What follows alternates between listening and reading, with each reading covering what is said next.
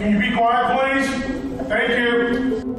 Welcome to Pirate Radio Live. I just think we were prepared. You know, one thing my uh, my trainer he told me, he said, what did he say?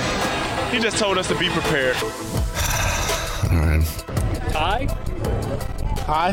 Ty? I want me some glory hole. Dude, you ain't mouse. I'm the boss. Go cojones. It's me, Nancy Garcia. Hey, uh, uh, uh, I'm sorry. Uh, all right. Uh, um, uh, uh. How about those friggin' pirates? Now, live from the Pirate Radio studios in the heart of the Pirate Nation, here is your host, Clip Brock. Hello and welcome into the first edition of Pirate Radio Live in 2023. Clip Rock here with you inside the Pirate Radio studios on this Tuesday. Welcome into Pirate Radio Live on 92.7 FM in Greenville, 104.1 in Washington. You can find us on 1250, 930, also online, PR927FM.com, and watch the show, be a part of the show on Facebook Live and on YouTube.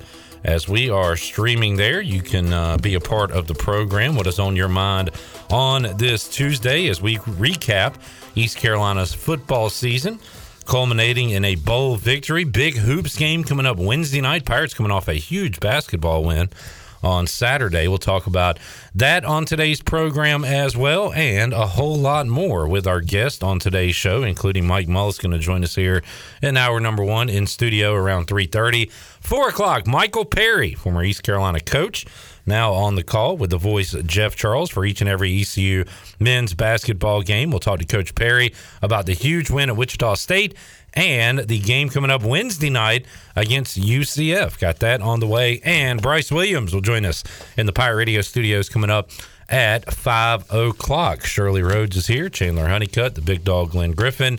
And to my left, Troy D. Troy, Happy New Year to you. Happy New Year, Clip Rock and Pirate Nation. Glad to be back. And what a great day to be back. What does that say, Clip Rock? 72. 72 degrees and nice outside for the first official workday of the year.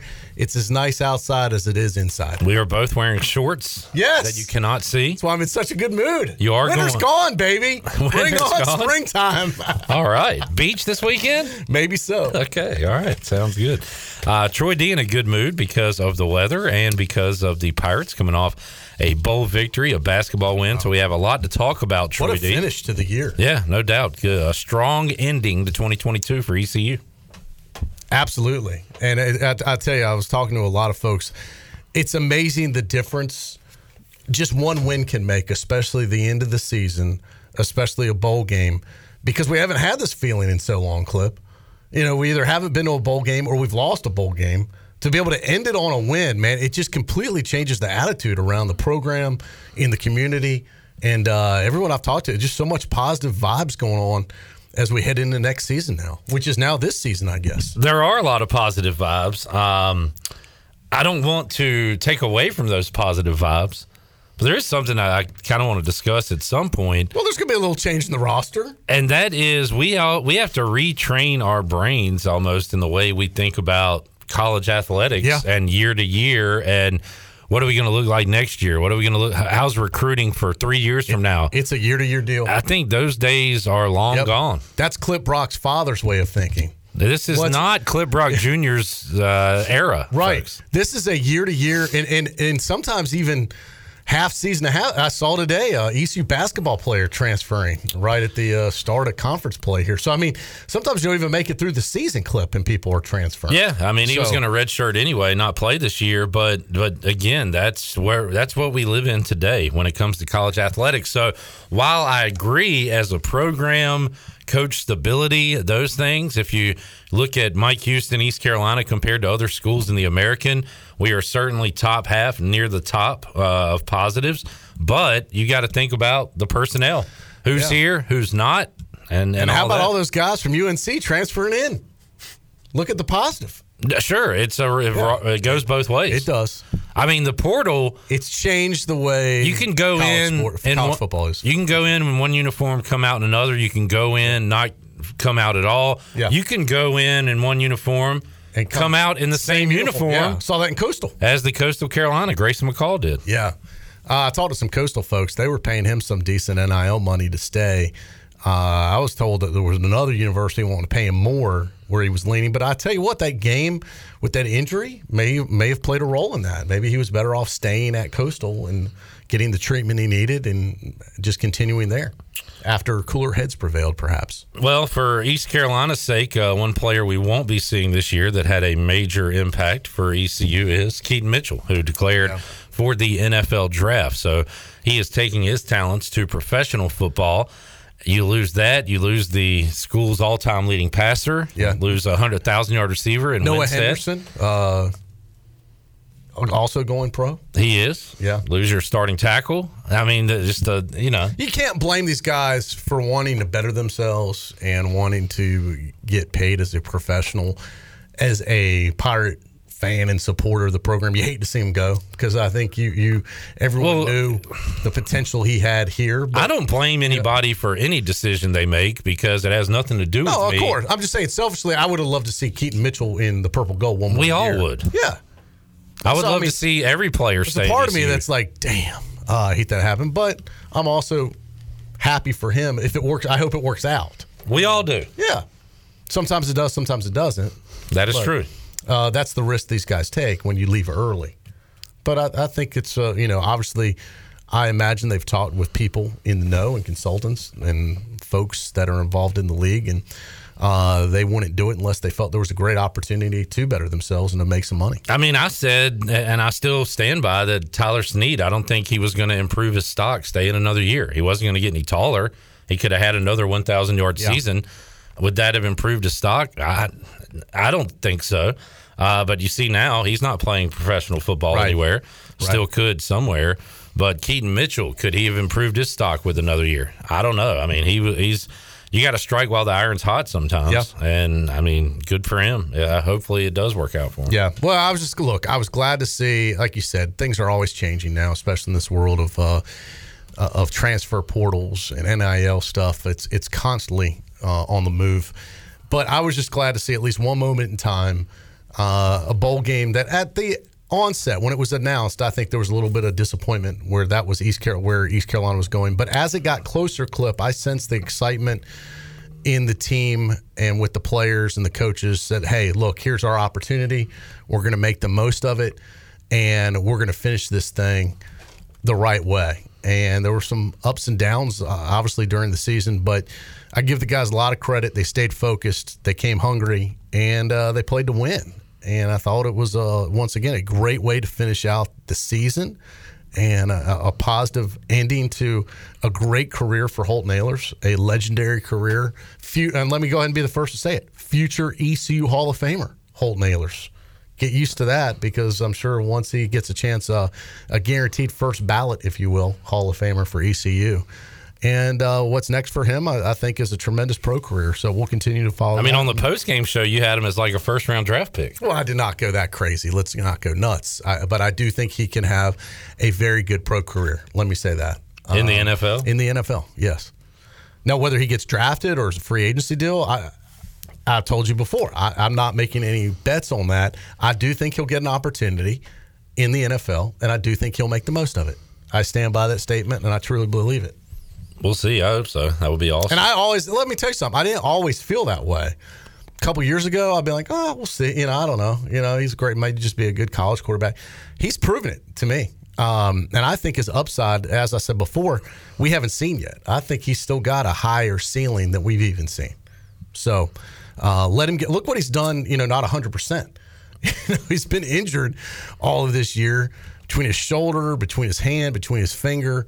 Uh, you know, get this kid 100%, get him behind an offensive line at a, you know, that's really high quality. I mean, there's no telling what this guy could do. Get him with some guys, that some real quarterback coaches that, that can really coach him up there too. You know, no, no, no dissing what we have here on staff, but, um, you know, you get him involved in something like he's gone to the Peyton Manning deal. You know, you get him on that type of level on a regular basis. I, I think we're going to look back and go, damn, Holton's, uh, you know, as I said, I can kind of compare it to Gardner Minshew, you know, um, just like he's having a, a, great pro career. We shall see on that. We shall see. Uh, Time will tell. One thing, uh, one change for East Carolina. Although, should we even believe this as many times as Steve Shankweiler has left and returned? Well, first of all, he's not. I want to clear the air on this. I think this is just good marketing. Steve Shankweiler's not retiring. Is not leaving. I, I talked to Shank. He's just moving offices. And changing He's- positions. Yeah, and changing titles. Yeah. He's still going to be with the program. I love his new position. He's not going to be the O line coach, but he's still going to be heavily involved in the program in a great way. He's not going anywhere. And so I do think some of this is not really true. Eh, it's not retirement where he's off to the sunset and rocking in the you know out at the beach. So, what about Chandler's graphic? Retiring from coaching after 48. I think it's a little misleading. I don't think he's retiring. He's still going to be working. Is he coaching? Now that is one of those gray areas where you could maybe say he's not a coach. He's going to be what is it? What's his new role with? Uh, he's going to be. Well, let's advi- let's let's hear the post uh, the post game video that we got from the locker All right, room let's hear. because uh, Mike Houston addressed the team What does that guy know? after the Birmingham Bowl victory, and we'll hear his words on uh, Coach Shank. Where's Coach Shankweiler at? Oh, Shank, Shank. right there. Hey, yes, sir. 48 years on the sideline. Coach Shankweiler is going to step away from coaching on the field. He's going to remain with the program. He is taking over as our new director of alumni and um, alumni and high school relations. Okay, so he's going to be with us. Okay, but I'm telling you what, we wouldn't have been here without him.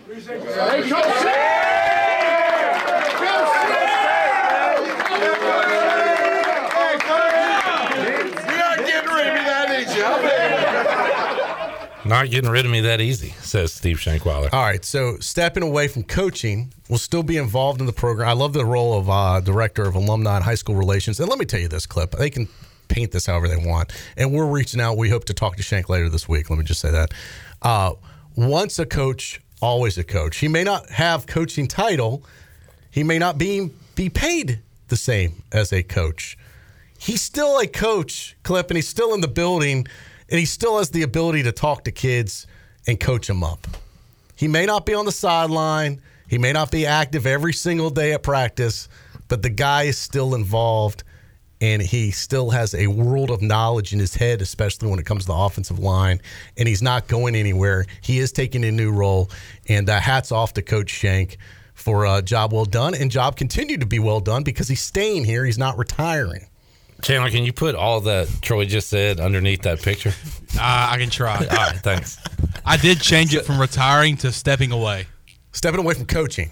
That's fair. I can live with that. Okay. That So sounds. I did change he that is- I because say- John Moody's in the Facebook comments. He's he's also like he's not retiring. Nobody one- ever said no he was one said he was retiring. Retiring. Sorry, John. You know, Jeez. people are sensitive about oh my this. gosh. But Well, then- and I did. I reached out. Listen, I reached out to Coach Shank yesterday. I said I, my first statement was congratulations on the retirement. Okay, and even he said I'm not. Troy retiring." said he was retiring, John. He said, he said I'm not retiring. I'm moving offices. I said okay, duly noted. he is not retiring, and I don't want any of our people involved in this retirement nonsense. How about this? Steve Coach Shankweiler, Shank is staying. He retired and then unretired and is back, but not coaching. He moved offices. Why don't they just give him the same office? Why does he this got move new office? um this this new role that he's taken over this it's kind of like what a Harold Robinson That's what it reminded me of. a Harold Robinson Yeah. type of deal so we'll see And Keaton Mitchell is not leaving because once a pirate, always a pirate. He is always a pirate. So he is not leaving. No, he is leaving. Actually, He's not. no he's not because he's always a pirate He's always a pirate. will always be with us in our hearts and minds. He's still there. Yeah. But he's not. By the way, nice new look for uh, 2023 clip. Bringing in mustache March early, I noticed. I got a mustache for Christmas. yeah, that thing is thick and bold already. A Y'all little sh- salt and pepper action to it for those of you listening on radio. Y'all should ask for one next year. I asked for one this year I just didn't get one You didn't get. Maybe Bryce did. I know Bryce has been working on What's one. the, the wife say about this? I Um, know she's not always a big fan of the facial hair. No, well, so I ri- originally went down to like a Doc Holliday ish. I had a little patch here. Oh, had a soul patch underneath? Yeah. Oh, sweet new look. And she made me uh, shave that for pictures that we took. oh, but man. let See, I would have prefer- I would have loved to see Clip Brock just the soul patch and no mustache. Maybe that's That- coming next time. Could I, if I could put in a request, Yeah, yeah. I would love to see that. All right. Just the under the lip soul patch, In about two weeks. We'll, and no mustache and no beard. Just that. All right. That would look sweet. the request line is open. We could go full midlife crisis mode clip Brock with that thing. That'd be awesome. Should I get like some blonde streaks in the hair or something too while I'm You at it? could go a little bit on the sideburns with the soul patch just to balance it out. All right. I think it would be a cool look. And I, and I will say this if anybody can rock facial hair and grow it like in a day and a half, it is you. You grow facial hair at an incredible speed. And I was kind of And- a late bloomer. I think that's why I'm doing it now. I wanted it early on in life and couldn't get it. And you can do you can pull off multiple looks like that. And then you can shave it off, start over, and then boom, a week later, it's got a whole new look. I do. I, this is impressive. Ellerby is very envious. How long do you think Ellerby ever could grow? I don't think he can. I think he can do it in patches. Yeah. I think like patches he can get it, but uh, Ellerby is still in many ways a lifelong 14 year old. patches. I'm depending on your son. All right, other news and notes. How was uh, Birmingham? Man, I got to tell you, the uh, I call it the new and improved Birmingham, at least where we were. We didn't have to go anywhere to Legion Field, thank God. Um, the first of all, let me give a shout out. You know, I don't hand out compliments willy nilly around here, Clip. So when I say something is nice, I mean it. I don't just say it to say it. UAB's new stadium is one of the nicest stadiums I've ever. Now it's not the biggest. It's probably about forty thousand. It's th- it's it's a nice size. It's not small. It's not huge. It's probably just right. But it's probably one of the nicest stadiums I've ever been in. It's almost an NFL quality stadium at a college level. Uh, many of the NFL features are in that stadium. Of course, it's brand new. They built it for UAB. It should be nice. But I, I look, I, it pains me to say this. It's nicer than Dowdy-Ficklen Stadium. Once again, doesn't mean it's bigger. Well, it should be. It just doesn't mean built. it's bigger, but it is a lot nicer than what we have here. It's an impressive stadium. Uh, we're able to stay. You know, they've got the Westin, which is almost attached to the stadium. The the the restaurants and some bars that are right there too. Kind of a little mini entertainment area. Uh, it was nice. I, I thought we it was an enjoyable experience, much better than the other Birmingham bowls I've been a part of. And I was a little surprised though that the restaurants cl- kind of closed so early, especially the night of the bowl game. A lot of Pirate fans were looking to go out and celebrate and have fun. Everything was shut down. It was like it was all over. Uh, it seems So- like a miss by them, right? To I- I agree. Know I- what's going on? Correct. It Yeah. was like, guys, do you know?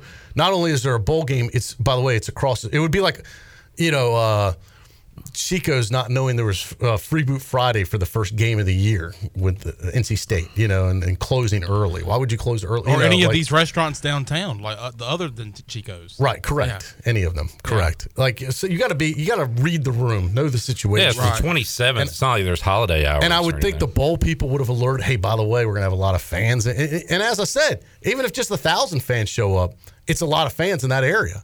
Uh, and by the way, kudos to the East Carolina fans who showed up.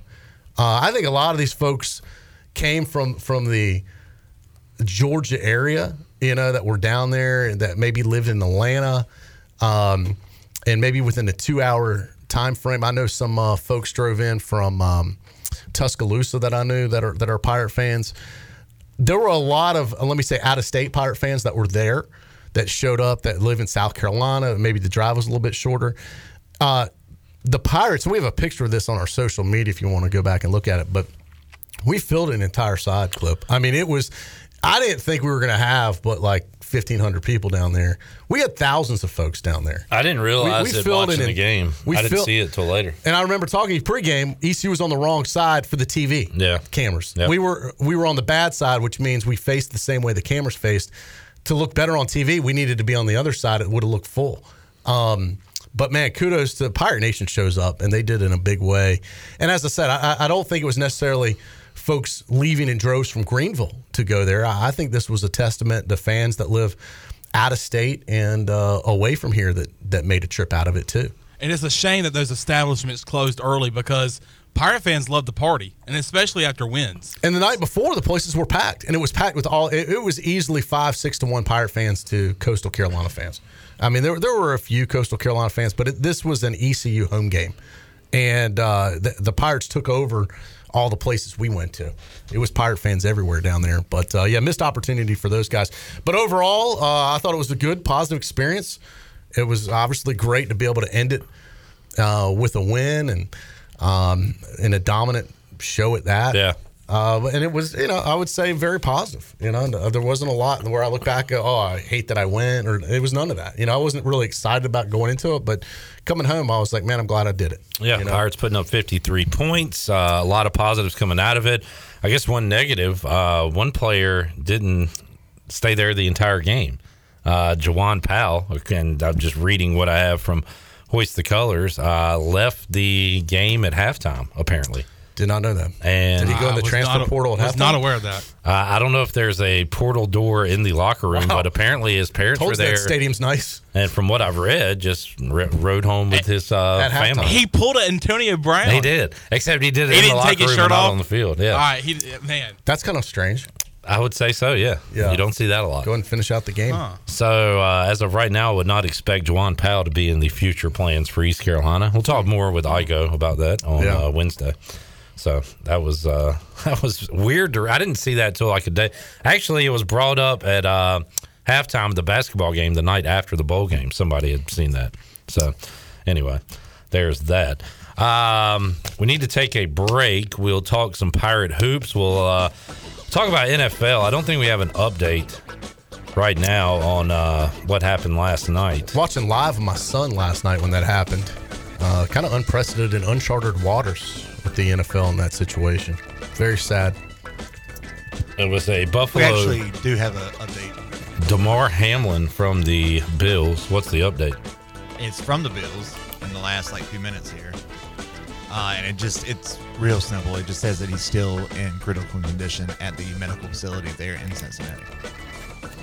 So No update. no update really, other than that the situation has not gotten Better. better or worse. Yeah. So, So that has put Week 17 on pause as that game right now is still suspended. I, I And I, where, they where did they announced it? today that they will not be So they're canceling the game. dealing with that game. So it's just that game will just be. I don't think they announced They that. announced no contest when did they announce that? earlier. Read it up. I think they announced they wouldn't be playing it this week, but did not say they wouldn't be playing it at all. But I will do. Yeah, they got an interesting on that. dilemma because I don't know where you play it. If you keep everything on schedule, Well, everything and else. when you play it. Yeah, I, it's how do you do it? Because the Bills went home, Right, so they are gearing up for their Week 18 game. correct. And, you know, the Bengals, I think, have the Ravens. So it, it happened so fast. You're this late in the year. It would be tough to find a spot. Yeah, there's no to, uh, open dates to get at this it in. point. Yeah, I don't. It I don't you're correct. It says that uh, the Bills Bengals game will not be resumed this week. NFL announced there's no decision on Correct. potentially resuming at a later date, but there's no later date to be had. that's what we talked about. Glenn coming in 0 for 2 hot in the year. Well, yeah. I'm just kidding. That's with you, Glenn. You're- Things happen. I mean, no, we appreciate it. We'll they, I mean, there was statements released True. that just I may have not been 100 percent right on. True. Also true. Two for two. Two for two. Way to make a comeback right there. Hey, He's, he's hey, he's back. back even. Yes, he's You're back. even. 500, baby. All right, let's take a break. We'll come back. Mully gonna join us on the program. Oh, yeah. And uh, big night Wednesday night, Minges Coliseum for ECU basketball. The Sug Boat strolling back into town. Yeah, how about that? with UCF. Sug, sug. Hopefully it Oh, sinks. the Will the memories. sug boat sink this time? The memories, my goodness. All right, let's take a break. We'll come back. More to go after this.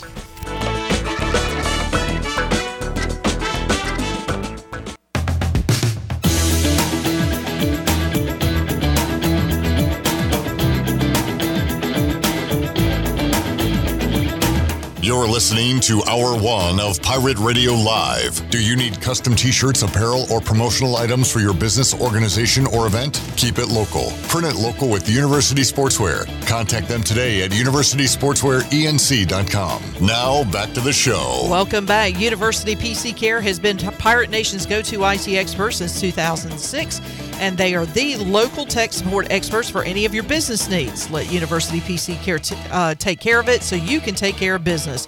Visit universitypccare.com to learn more today. Now let's head back in to Pirate Radio Live. Here's Clip Brock. Welcome back into Pirate Radio Live. Great to be back with you here on this Tuesday. See what you're saying real quick. Josh says, uh, horrible what happened last night. Prayers for Damar. Shout out uh, to EMS and medical professionals that were able to get uh, to him and start working on him so early, so quickly. Absolutely. On that, uh, John Moody says hashtag keep keep the stash. All right, I'm going to keep it. Uh, Jonathan says, "Clip is your hat. Got this for Christmas." Nope, You've this- had that hat. This is an old hat, Yeah. courtesy of Jason Mills. He's uh, DH Conley baseball. Uh, and of course, we read John's uh, comment. Coach Shank did not retire. He's changing roles. No one ever said he was retired. Thank you, John. I agree 100%. No one ever said that. No one ever said that. Yes. Um, Newton on players leaving says that's why it's hard to see ECU reach a big win season, 10 or 11 wins, when the guys leave early and not finish. Glad Holton did. God, I was having flashbacks to the Peach Bowl watching Tulane. Tulane just had a 12 win season. I mean, what Can an we incre- not do that? What an incredible I think we can do that. over USC Trojans. Why can't we do that? Exactly. I was watching that game going, this could have been ECU if a few things had gone different this past season. And what a turnaround for Willie Fritz in that program because they By the were way- two and twelve last year. That's correct. Troy, on the postseason or on the post game show, you said something to the effect of, "Let's let's not make this a, a season of what ifs. Let's make it a, a season that what it was." What? What? Correct. That's a great line right there. So, so not yeah. make it a season of what ifs. Let's make it a season of what what what was. yeah. Yeah. Okay. That was post game. So now, are you doing another thing where you is- argue with yourself? This is New Year, New It's Me. not a buddy. season of what was. It should be a season of what ifs. that could have been us. Yeah. It's a New Year, New Troy. As you were saying that, I was laughing at all the what if conversations you've had this year. We should have done another compilation Yeah, like we we did with him about the uh, Yeah. about taking it easy. He just did it himself. That's what I'm saying. I He slow pitched that one to you. I know. A season of what ifs. Um, Tyler says Clip looks like a woolly willy. Is that the thing with the uh, maybe the magnetic thing? Oh yes, yes. I believe draw? so. Yeah, I had one of those as a kid actually. Robert says more talk of Jim Harbaugh leaving for the NFL. Should have been the Bears. Idiots should have hired him last year. Could be. Bring him home. Could be Carolina. I was be. today He's years old. I was today years old when I found out that he was actually with the Carolina Panthers as a player, um, as a quarterback in 2001. He was there you for one Be a hell year. of a hire by the Panthers if they could pull it off. That would fire up the locals, I believe. Oh Yes. yeah, hell of a hire. Because Pro- you're not proven hiring NFL coach. a college coach. You're hiring a guy that's been to a Super Bowl Yes. in the But NFL. Denver's in the mix too, from what I'm hearing. So Sure, I, I mean, uh, I think he would be. He and Sean Payton would probably be the top two sought after he's, candidates. he's the hot chick in the would room right now. At some point, we'll get to other NFL talk. Um, I, I got a, I got a lot to say about Ron Rivera and his decision making ability. Which when think it of the new comes to head mascot they debuted? Uh, what was they called? Major? Tutty. Major Tuddy. Stupid. I hate that word tutty. Also, It's like a slang for touchdown. it's stupid. I hate that word. yeah, Hate the mascot. I'm with you on that. I hate it all. I agree. Hate, hate, hate. That's But- a tutty. That'll come at another time. Uh, real quick, Troy. Um, final standings for 40 bowls in 14 days. Oh yes, how do we all do? Um, should we hear the country song one more time? Please. I mean, For old, for just old, for old time's sake. just before we go down the standings and everything, mhm. I do Introduce want, I want to hear the song one more time. All right, go ahead. Just for old time's sake. One of the best country hits of 2022. 40 bowls in 14 days. Clip Rock, Chandler 14 Honeycutt. It's also playing at the Buck Hey. tonight.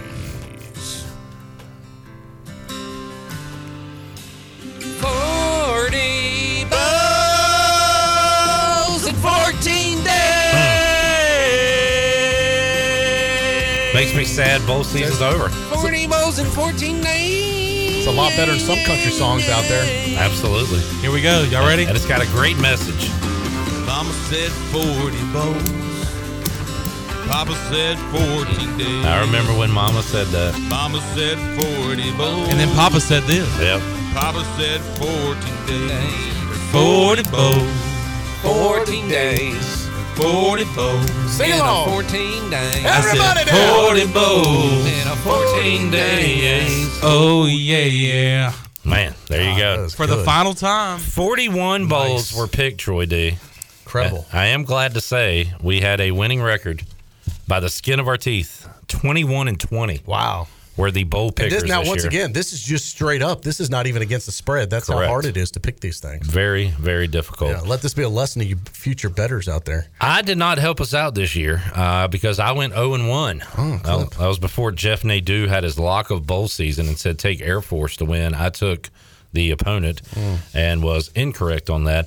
Troy D, uh, most wins for a picker this year. Troy D at 3 and 1. Thank you. Very strong. It's a great start to the year. Best winning percentage uh, with games picked. Mike Mullis, who should be joining us shortly, uh, at two and zero this year. So Nice. congrats to Mully. Uh, worst picker of the year goes to Stephen Igo and Bryce Williams, who are both zero and two on the year. Tough break for those guys. Hate to hear that. Not big college guys. Chandler zero and one. Shirley zero and one. With their I was picks. 0 and 1. I chose, I picked the Tulane USC game in the Cotton Bowl. I did it as Corey Glore. Yeah. And I chose the team that he doesn't even do the play by play for. correct. I should have done it for Tulane. Yep. Yeah, should have. What a win for the Green Wave. A great win for them. We should have had you pick the state game as Gary Hahn. no, I don't, uh, no. I'm Poor not. Gary, Ho- you know. Now, granted, maybe it was not Nah. the appropriate venue to be making comments like that, but like the guy's had an incredible career. I mean, I feel like he should just apologize, and they, they should let him. They, I don't think he should be fired over it. Sit you it down know? the downey. I don't either. Uh, Like I, I don't think is he should have his career ruined because of it. No, Do we have the audio but he, he I meant probably will, but he shouldn't. Do we have the audio for people that haven't heard? No, we don't. No. We don't have. Should- I should we even play we could it? probably find it. It's not, not that bad. It's not bad. It's It's, not- but it's not the place to be talking about. No, it's not the venue. It was stupid, Yeah. I mean, Well- he definitely, that was just totally, un, I say it all the time, Clip. What, what was it? unnecessary. Unnecessary. It was unnecessary. Uh, and now, if he would have said that the Sun Bowl Fan Fest had to be canceled because they are using the convention center to house migrants, that would be factually correct. Right. Again, it has nothing to do with the game or the score. Right. Probably uh, should have just bypassed all that. Yeah. But uh, but he didn't. So Yeah, but we're losing. The bottom line is we're losing a lot of these people that Chandler does good impressions on. I know Gruden, We've Gruden. lost Gruden. Now Gary we're on, the, we're on the verge of losing Gary Hahn. I'm starting to worry about Corey Glory. I know. I was just thinking, like, oh my gosh, Corey Yeah. Gore, please don't get in trouble. It's in like trouble. the kiss of death. If uh, Chandler starts doing impersonations of you, be careful.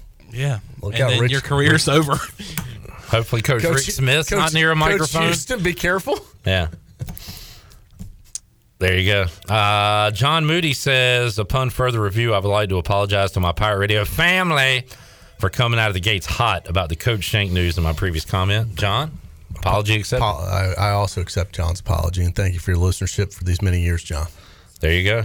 All right. Definitely a um, P1 listener. Let's. uh Where's Mully? Should we call Mully? I guess. Well, I he I saw him at lunch today at Tiebreakers, so I know he was coming in because he mentioned it to me. Jansen says the new Commanders mascot is a bootleg Stormy from the Canes. I You know didn't even what? think That's about right. that. It looks like that. Yeah. That's exactly what it is. or like an old Piggly Wiggly mascot. But of course, it is a What if it was an old Piggly Wiggly mascot? They put a new They, shirt they, on. yeah, and a they hat. just hey, we don't. We're, a Carl, we're. Carlie C's now. We're not Piggly Wiggly anymore. We don't need this mascot costume. Yeah. Here, you can have it. He picked it up on clearance, like Salvation. Army. It was in the man section. It's supposed to be honoring the hogs, but does it honor the hogs? It was in the mascot section. there you go.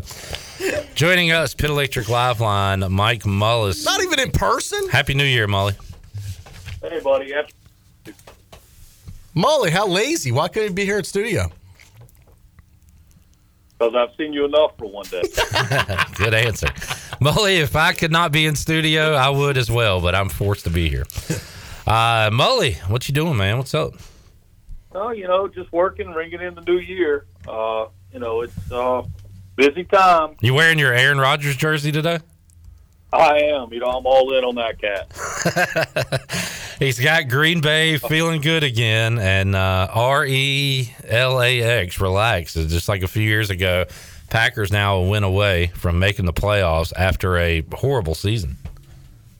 Yeah, no, this is. Uh, I mean, uh, we we kind of text a little bit during the game and after the game. He's the uh, he's the girlfriend that's just hard to love, but uh, he's you know he's what we got. I, he, he's really good. I mean, he, you know, he, he's really good, but I don't know. He's just uh, he's just so so bizarre this year.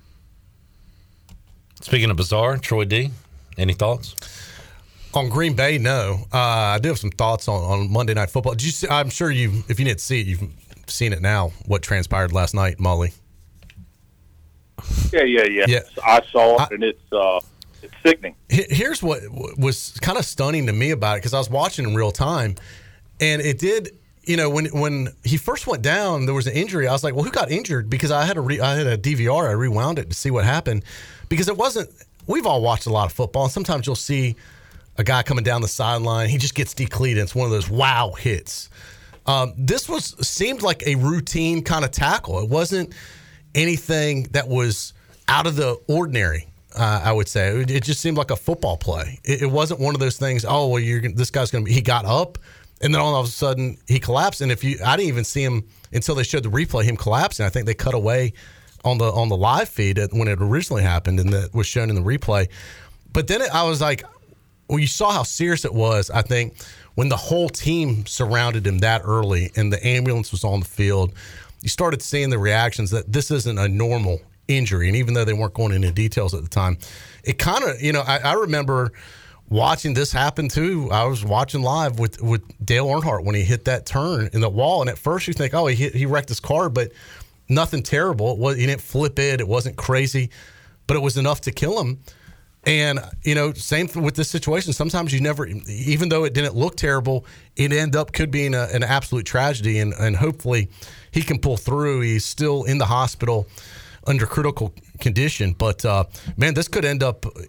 Who knows what his future is? Even if he recovers from this, you know, uh, and hopefully he will. He may never even be able to play again. Right now, he's just fighting for his life. But um, that was the thing that kind of stunned me. Was like at first you were like, well, what happened? It didn't seem that bad, but something that doesn't seem bad can be very bad, as, as we've learned, you know, throughout the years. Yeah, uh, and I don't know what else any of us can say about it. I mean, I think the recap you just gave kind of sums it up, and I think that's kind of where the where the sport sports world is right now. I think the NFL's done the right thing by coming out saying that this game will not be finished this week, and you know, at some point, you know, they'll, they'll have to figure all that out. But I, again, I don't know. I mean, anybody that watches, anybody that's ever played any type of sport, anybody that's got children that still play. I've got two boys that love football very, very much, and Troy, I know you have one as well. Uh, you know, it, it makes you go, I, you know what? I'm we're, we're done with this game. Uh, but this is one of those deals. This this this type of injury uh, is more apt to happen with a you know line drive off the chest or you know one of those types of things. So it, I, you know, the, I guess the moral of the story is that it could happen at any time, and you know, every day's precious, and it's kind of you know it, it, it definitely is a uh, it definitely is a very sad uh, occurrence, and it's uh, it, you know what it does is it rehumanizes these guys that look like superheroes, and you know they, the way they wear the shields and the masks, and uh, you know they, they've got the, the I guess the visors, and they, they th- these guys they're gladiators, and they're uh, you know they're kind of superhuman uh, until you see this happen and you see what an impact it has. You know, to have a teammate affected that way, and I think that's I think that's the the biggest takeaway if you try to maybe look at the positive here is that it's a testament to the to the value of being part of a team. It's a testament to uh, the relationships that are built in, in competing in team sports and in, and in teams in life in general. So, um, yeah, I mean, obviously prayers uh, go go have gone and, and will continue to go up to him and his family. And, and I think that uh, again, the other bright spot is the amount of money that's been raised by his charity. You know, he's doing the the the the, the GoFundMe to raise money to to give toys to kids, and was shooting for twenty five hundred bucks. And last thing I heard, it was over three million. So it's uh, you know, a, a lot of things that can be taken away from it. You know, nobody wants to hear about a perfect story, and this young man's got a story to tell now that through his trials and tribulations, a lot of people will be positively impacted. And, and this is the dark side of sports, unfortunately, and, and and it's not just football, as you mentioned, baseball. You know, you're you're one play away from taking a baseball to the head uh, as a batter. I mean, accidents can and do happen. We've seen that before. We've seen other people have uh, life changing injuries in football. We, we've you've seen things happen in basketball, even, and uh, players die on the basketball court. Um, that's the the dark side of, of unfortunately athletics, just like in life, that things can and do happen that are bad at times, and it kind of makes you stop, like you said. And hey, these guys just aren't numbers on a sheet of paper and just aren't fantasy stats. They're real people. And I think this is especially on this stage on a Monday night football where it was the only game being played prime time and, and a game that uh, had playoff implications. A lot of people were paying attention to this. And then when it happened, uh, ESPN stick. It would have been easy for them to go, okay, we're going to go ahead and put a thirty for thirty on, and we'll come back and we have more information. Sticking with it and staying with the story for an hour to. I mean, I stayed with it until uh, Scott Van Pelt came on Sports Center, and that was like midnight, I think. Um, staying with it the whole time, and I think Clip, you said you know you were doing something else, but as the, you were following online the score as it was paused, you started to see what was happening. Yeah. So I think the audience probably grew as the night went on because then people wanted to know, well, how is this young man? What's happening? What's the latest? What's the update? Um, and still now we only know so much. We really don't know any more than we knew last night. But uh, definitely our thoughts and prayers are with him and his family. But that is the the unfortunately, Mully, as you know, the dark side of sports.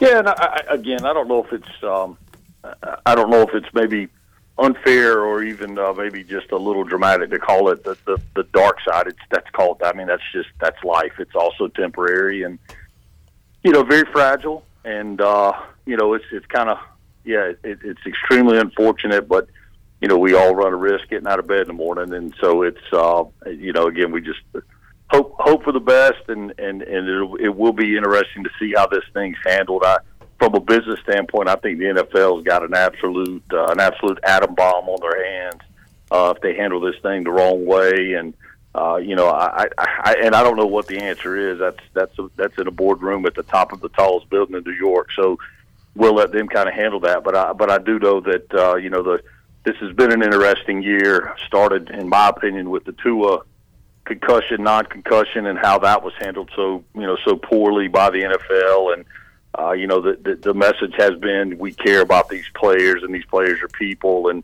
uh, now's the opportunity to uh, for them to put that into action. So we'll see how it all pans out. I think that the, the most important thing is, is obviously uh, the health and well being, you know, of the player, and, and then the mental well being, mental well being of the players that were around him, his you know his teammates and and you know brothers in arms. Yeah, Mully, you're right. I mean, there's no playbook for this. The NFL can't go to you know say, hey, here's the, how we handled this situation before. Uh, really uncharted waters with this thing. And you're right. I think the eyes of a nation are on the NFL now. How they handle this going forward, separate uh, from from Damar's hopeful recovery.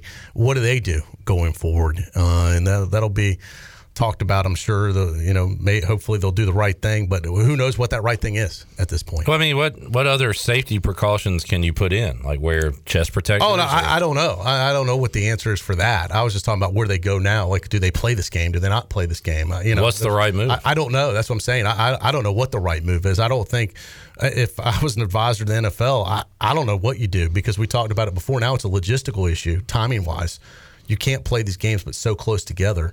You're running up against the last week of the season coming this Sunday. Uh, Buffalo's already back home. The playoffs start the following week. I don't know what you do, you know, as far as that goes.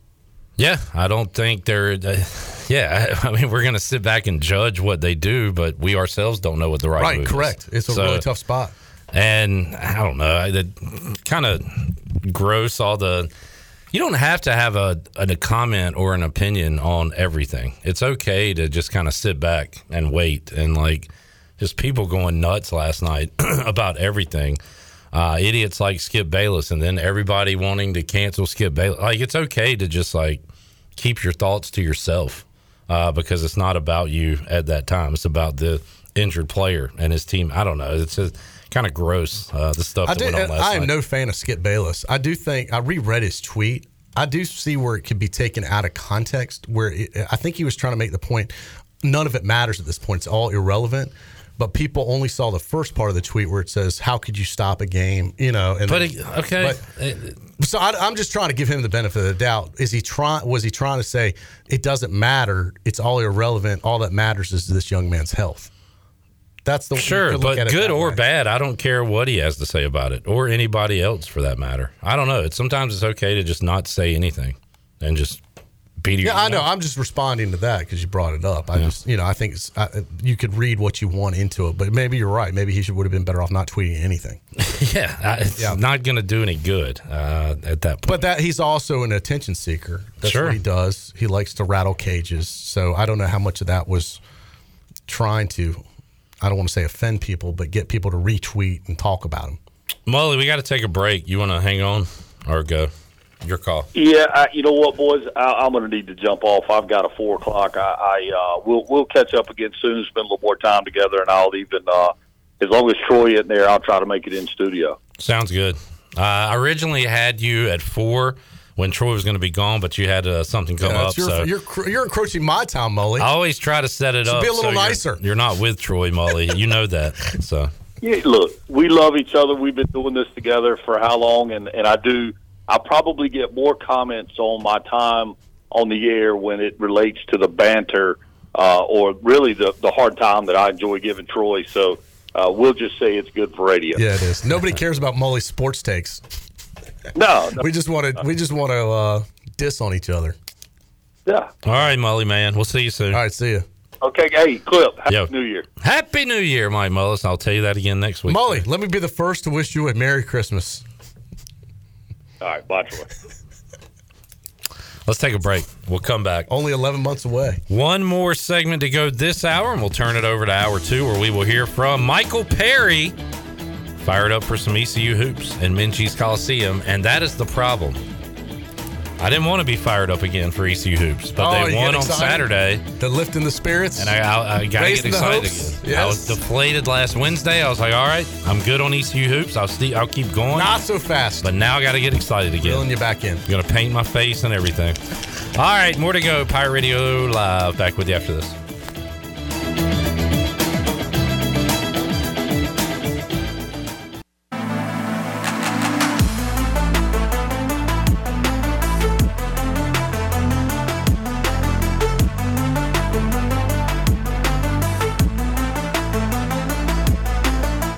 Listening to Hour One of Pirate Radio Live. Do you need custom t shirts, apparel, or promotional items for your business, organization, or event? Keep it local. Print it local with University Sportswear. Contact them today at universitysportswearenc.com. Now, back to the show. Welcome back. Do you need custom t shirts, apparel, or promotional items for your business, organization, or event? We'll keep it local and print it local with University Sportswear. Contact them today at universitysportswearenc.com, the official sportswear provider of Pirate Radio. Now let's head back in to PRL. Here's Clip. Back with you, Pirate Radio Live, here on a Tuesday. Happy New Year to you and yours.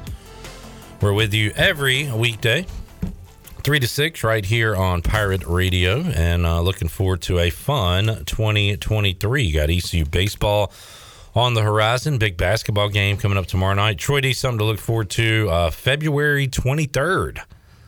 Circle that date, Troy D. The 23rd. Season three of Outer Banks. Oh, man. returns. Wow. I know you'll be fired up I knew for it that was one. coming out. Yeah. Um, I have to refresh my memory how it ended. I, bel- uh, I don't remember last either. season. It was a little vague. I don't even know if I watched all of season two. I'll have to go back Uh, and check it. I remember the guy's boat blew up. Wasn't that season one? Was that season one already? I don't remember. I'm gonna have to go back and I gotta see. look. Yeah, it's been. It feels like it's been two years since they've done one of these things, but it hadn't been that long. I don't think. Yeah, season three coming out Feb- Yeah. February All right, twenty I'll admit I'm gonna watch yeah, whether I want to or not. guilty pleasure. I get hooked on that stuff. All right. Um, other news and notes I saw where the NCAA is recommending a 90 team NCAA basketball tournament. Hmm. I like it. Looking for expansion. It's fine with me. Yeah. Um, 90 teams, uh, I mean, if it lasts another 14 days. another week, I'm down for that. March Madness, best time of the year. I mean, all it is is more money for the NCAA. If you think about it, they're the that, that's the one thing they control is the NCAA tournament. They don't control bowl season. They sure as hell don't control the playoffs for football. Basketball's all they got. So if they want to make more money, what do you do? You expand it. I'm trying to find out. So eight, maybe they go. If it's 90 teams, you do two play-in games because then you would have 88 divided by four is 22. So you'd have 22 teams in each bracket. Maybe that's the way it goes. 22 So the the one versus the 22. I How long would it be before ECU makes it if it gets expanded to 90? Uh, looking at our past numbers, uh, we still wouldn't make it. What would it take to be a top 100 team? That's a good goal for us, right? To start in basketball. Let's be top 100. Yeah, I don't think we've been that since ever. That would be what? There's over 300 teams playing D1 basketball, so it'd be a top third in Yeah, the country. I Let's think right top- now we're in the top two. Like, I'm trying to be realistic. Young Troy D. Like, let's be a top 25 team. You know, I, I would be irrational exuberance. Now, as I'm older, I'm a little more mature. Clip. Let's just be a top 100 team. Is that realistic? I'm asking. A top 100 team. Top 100. Can we break the 100 mark seal? Let me see where we are in net Let's rankings start right there. now. I feel that should be our goal. Let's be a top 100 team. I wonder the Right. CIT year what we were in the uh, the net rankings. Anybody listening smart enough to Probably pull that still us? 150 is my guess. Yeah, so we would have Yeah. to do even better. I, I, than that. is it possible? Yes, I think it's possible. Here we go. Will it happen in Troy D's first anything is possible of 2023. Thank you for saying that. That one just slipped out. I wasn't even planning to. Is it possible? But is it possible? I'm asking. you just said it was. I believe it's possible. I'm asking you. Do you think it's possible in your lifetime? Will ECU be back in postseason? In the top 100? Well, yeah, let me just say this: Will ECU in your lifetime, Clip Brock, be in what we know as the NCAA tournament March Madness? If I have to bet, and if I win the bet, I get an extra 10 years added to when I was supposed to die according to God's plan. Okay. And if I lose, I'll die 10 years earlier okay. than I was supposed to die, I would bet no. Okay. Just going off history. Yeah. I would say it's a pretty good bet. Right. To say no. Yeah. Um, right now, East Carolina is 166 in the net rank. So we're not that far off, man. No. I mean, seriously, we're kind of like middle of the road right now, as far as middle of the road being. How many D1 in all teams? of college basketball. Three thirty-four or something. There are 363. Oh, more now. Ranked, Three, uh, 363. yeah. So hold on, let me just do some quick math. So we're in the top half. So that's a start. 363. Boy, there's a lot of teams playing D1. 181 is the halfway point there. We just beat 131 Wichita State. So we're in the top half of major Division One basketball clip, if you want to look at it that way. Major Division One basketball. So All you're D1 calling like Bethune oh, right, right, Cookman and D1 basketball. IUPUI. We're in the top half of D1 basketball right now. Correct. Would you call us with the elites? No. We're the top half, not the bottom half clip. The top half. Yeah. All right. We're well, the- that's a start. We're at the bottom of the top half. Way to put a sour note on such a great song. Uh, I saw Igo put out a tweet earlier today. Um, Brandon Suggs returning Wednesday night. Will you cheer or boo? Uh, first of all, I'm not gonna I'm not gonna boo Brandon. I would not encourage anyone to boo him. Okay. I don't. To me, I know I want to boo him. Are you going to cheer? No, I don't feel I have to cheer for him either. I, Like I, I you know what? A, a young man sitting next to me not too long ago once said, "It's okay not to do anything. Yeah, you don't have to make a comment, correct, and you don't have to cheer or boo. No, you can go just to watch someone like that. You can cheer for your Pirates, cheer for your team, right? I, which which you should do. That doesn't mean you have to boo the opposition. It doesn't. Damn sure doesn't mean you have to cheer for them. Sure. So no, I I would not boo or cheer for him. You are abstaining. Yeah. But I, I, I don't have any axe to grind with him. I was going to say. How if- about you? You're the one with the emotional attachment. That's correct. If he was announced in the starting Former lineup, captain of the the Sugboat, if he was announced, I, would uh, give him a few claps. Yeah. but he's not a starter. Okay. So I'm going to do nothing. So you would give him a golf. You would give him a golf clap. Correct. Yeah. Now I was the uh, you know footnote in history, a one day honorary captain of the Sugboat, which many will remember. Um, How did that happen? Some would call that a search and seizure. You pirated the You were out that day, and I was Yeah. filling in for you. Yeah. So uh, I was kind of became a self-appointed Sugboat captain. You're a bandwagon anything. You bandwagon. Uh, but it was only one day. But uh, it was it was a great moment. But no, um, I don't know. We're you know you're as I said, you're probably the one with the most emotional skin in this game. correct. Yeah. Um, so I'll take your lead on this clip. Chandler, what is your uh, thoughts on booing, cheering Brandon Suggs. You'll be there tomorrow. I'll be there tomorrow. I'll be covering uh, for Pirate Radio. I'm definitely going to be getting uh, a lot of video of him warming up and coming onto the court. Um, if I'm just a typical fan there, I'm just probably not going to do anything. I just watch him come onto the court. I might give a clap. I, mean, I would clap more than boo. Yeah, I would definitely Now, if I was a student, Minges Maniacs, I might boo him like every time he touches the ball, give him that kind of welcome back. Mm-hmm. But I'm uh, I'm not in that position in my life right you're, now. you're a grown man. You're 40. Correct, 41 even. Yeah. Speaking of numbers, uh, Rohan says even if we were top 90, 100, we still wouldn't get into the tournament. Even with 68 teams, you got to be top 40 ish in the net to get an at large spot. Correct. I know. And we were fantasizing that if they expand to 90, that's what we're talking about, not ex- the existing format. I'm still Uh, trying to find, uh, you know, in 20 the 2012 2013 season when the Pirates won the CIT championship. Jeff Lebo and his program won 23 games that year. They were 23 and 12. They only finished the season in, in the conference 9 and 7, but they did finish with an overall record of 23 and 12. I'm still trying to find the net rankings where the Pirates finished up that year. What year was it? 2012, 2013. So they started in the fall of 2020, or excuse me, 2012, and then they finished the season in the spring slash winter of uh, 2013. So you're doing your research on that. I'm trying to, and uh, I, I can't find the net rankings, the final net rankings where the Pirates finished that year. So Okay. All right.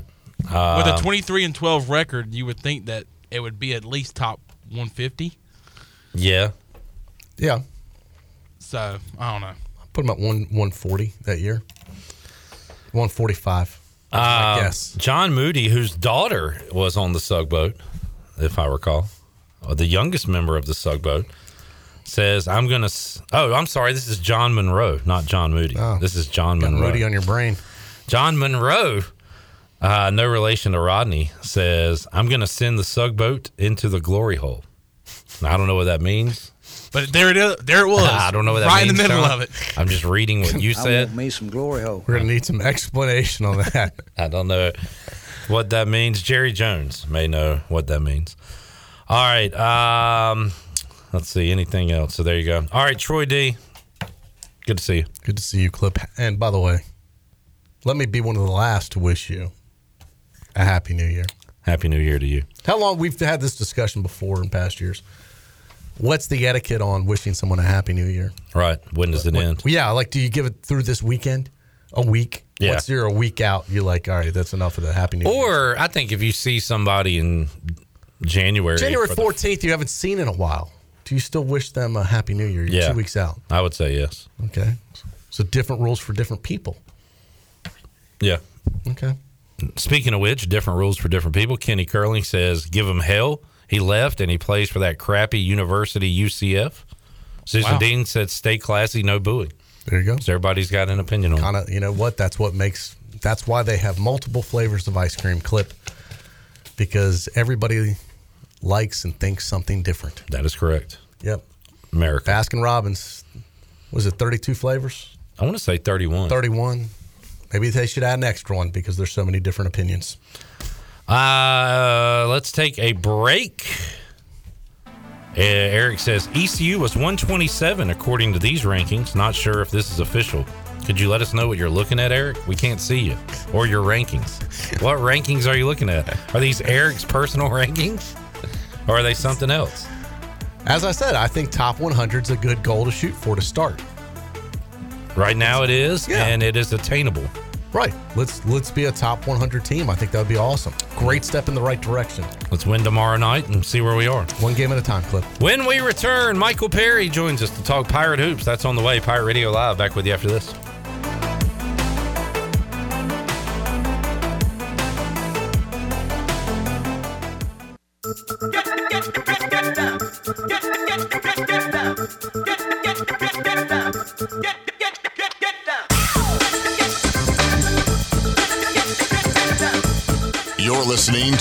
Hour 2 of Pirate Radio Live. Do you need custom t shirts, apparel, or promotional items for your business, organization, or event? Keep it local. Print it local with University Sportswear. Contact them today at universitysportswearenc.com. Now, back to the show.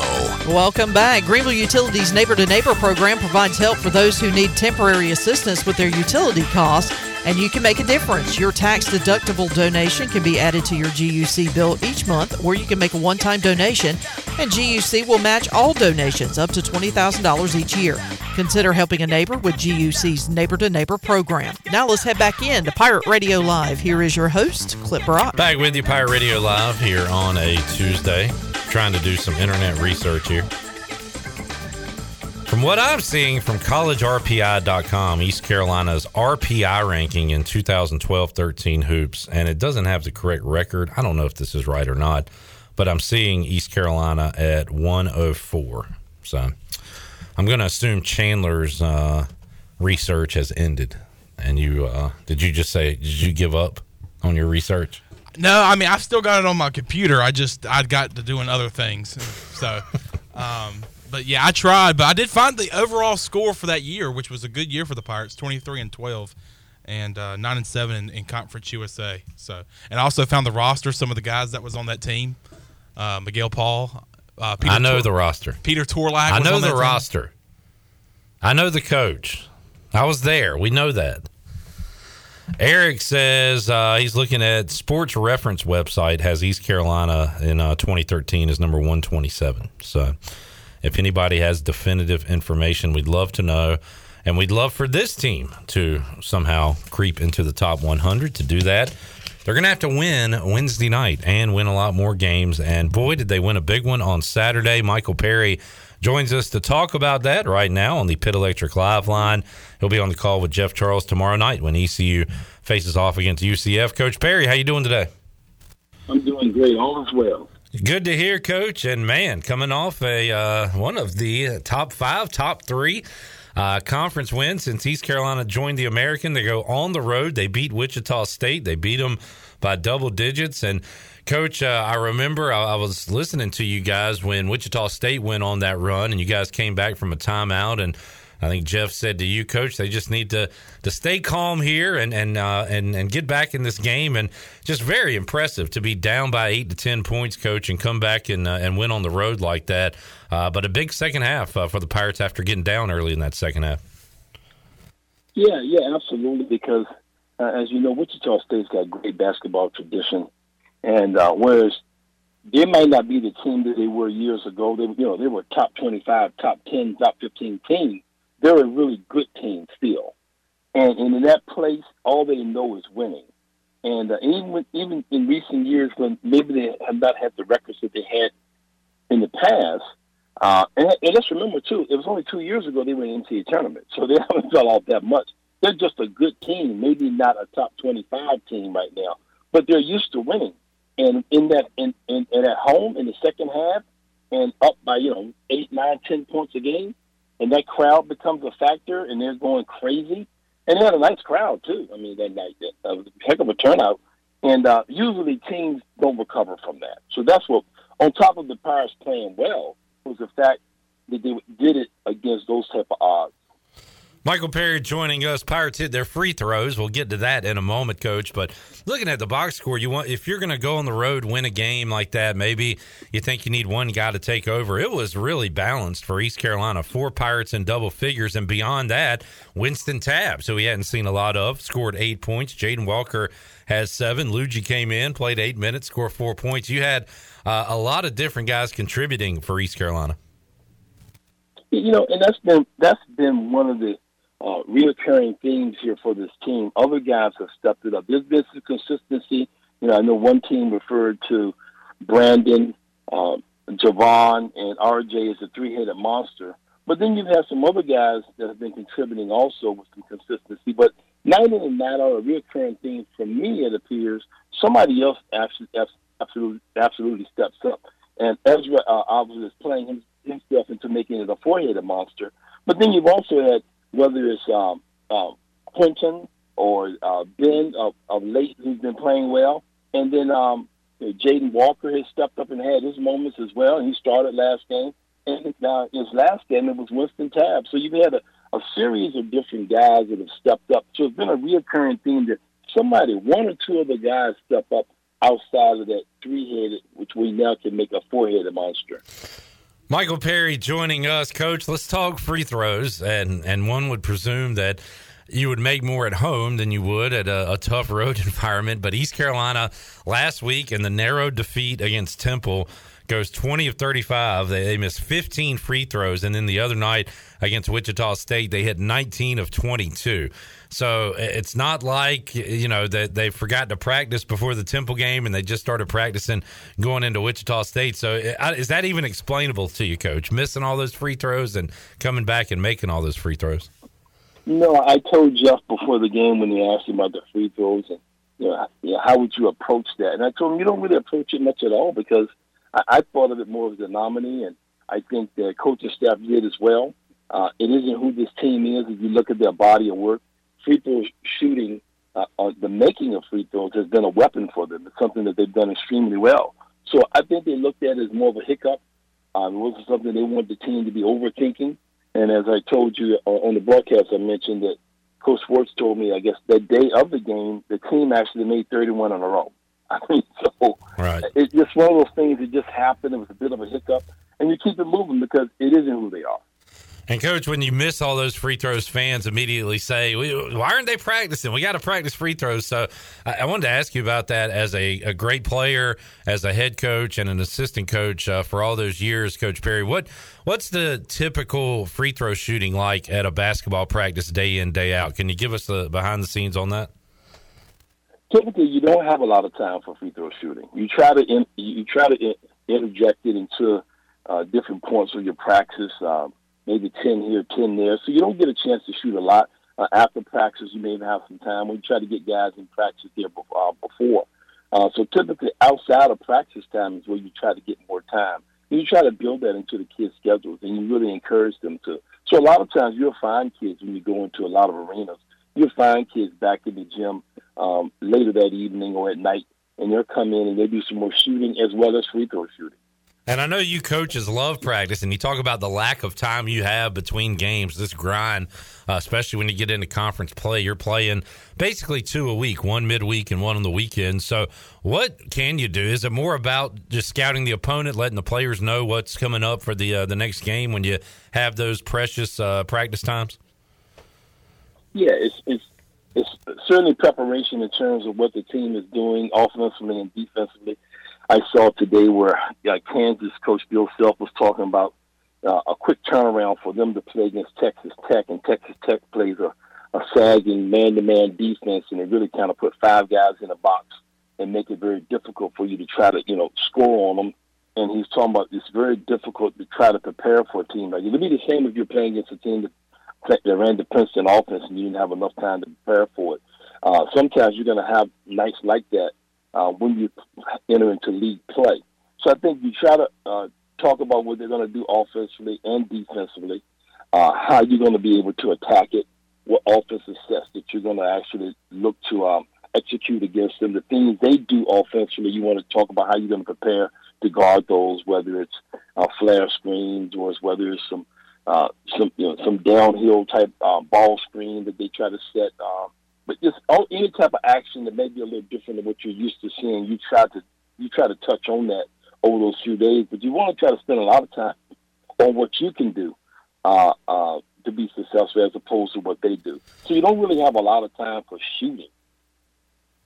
Which is why I guess that extra time you're talking about free throws, guys getting in the gym uh, when they got a little extra time. That's why you you have that practice facility, things like that, for guys to kind of fine tune shooting between games. Yeah, absolutely. That's why you find your better players.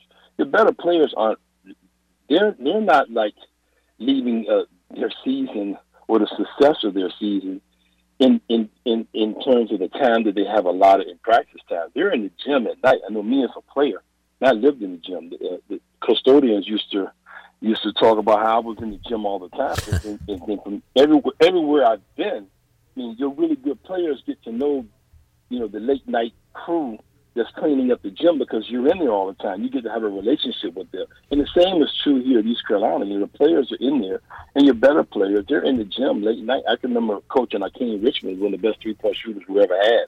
Akeem Richmond was in the gym with music on, and his girlfriend sitting courtside every night. Yeah. Every night for, you know, a couple of hours just shooting.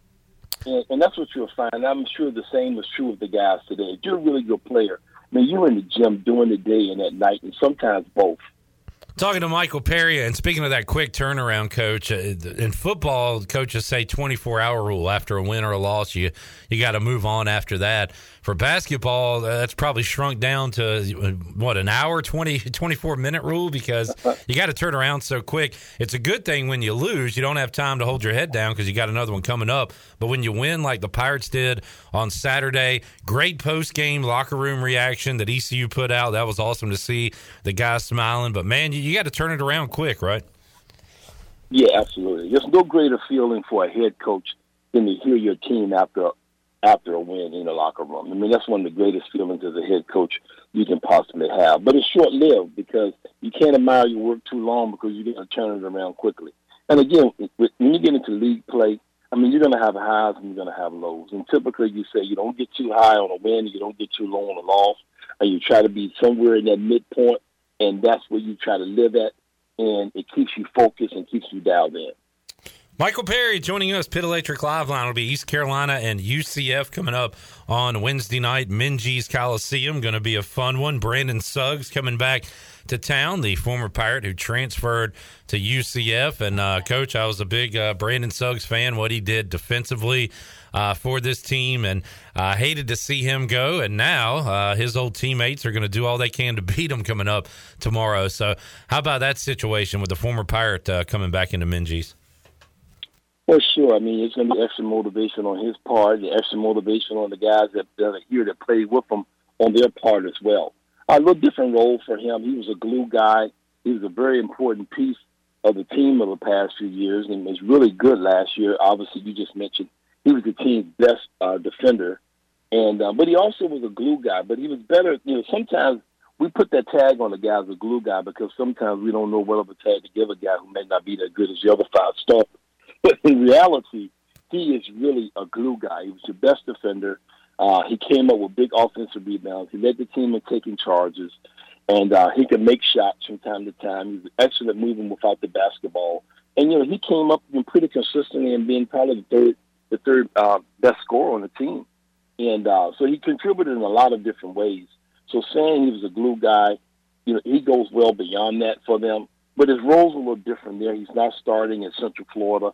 He's coming off the bench. He's playing a lot of minutes. He's averaging probably uh, close to 20 minutes a game, you know, as opposed to ECU when he was starting and probably averaging about 27, 28 minutes a game. A little different role for him, but he's actually contributing in, in, in very similar ways that he did at East Carolina. Michael Perry joining us. We'll uh, we'll dive into UCF uh, before we, we wrap up this conversation. But I was thinking about this weekend, Coach. Even before the games, I mean, just be prepared to be surprised. I guess when it comes to these AAC matchups. Just look at what happened over the weekend with Temple, who you know had a up and down non-conference, and you didn't know what you'd have in them. They are two and zero oh in league play after the win against ECU, and then they knock off Cincinnati. How about Tulane? Ron Hunter and his team struggled in the non-conference. I remember Igo joining us a couple weeks ago. I said, just just wait till conference play starts. Tulane will be just fine. They beat Memphis at home on Sunday, 96-89. I think really outside of Houston, and we expect them to be good, although UCF, you know, hung around, gave them a game. I mean, th- these things are going to be impossible to predict, and it's really important to protect your home court, which is why Wednesday uh, is important for East Carolina against UCF. But night in, night out, these teams are just going to beat up on each other, Coach. It looks like. Yeah, and it's early, it's too early to be able to to, to really you know detect a trend. Uh, I think the trajectory for a lot of these teams uh, was pretty high at the beginning of the season, and they played pretty tough out of conference schedules. So maybe things didn't go as planned because I think some guys really challenged themselves. I had a conversation with a coach recently about that.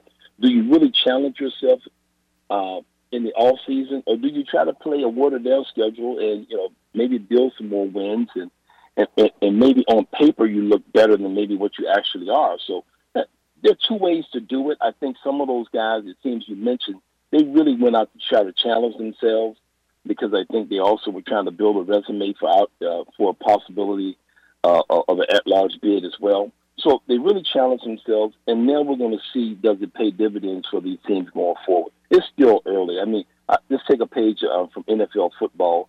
Cincinnati Bengals lost the first two games, and everybody was saying, "Oh wow, these, these guys were a fluke last year." and now they're you know they were pretty close to being the, the AFC number one seed.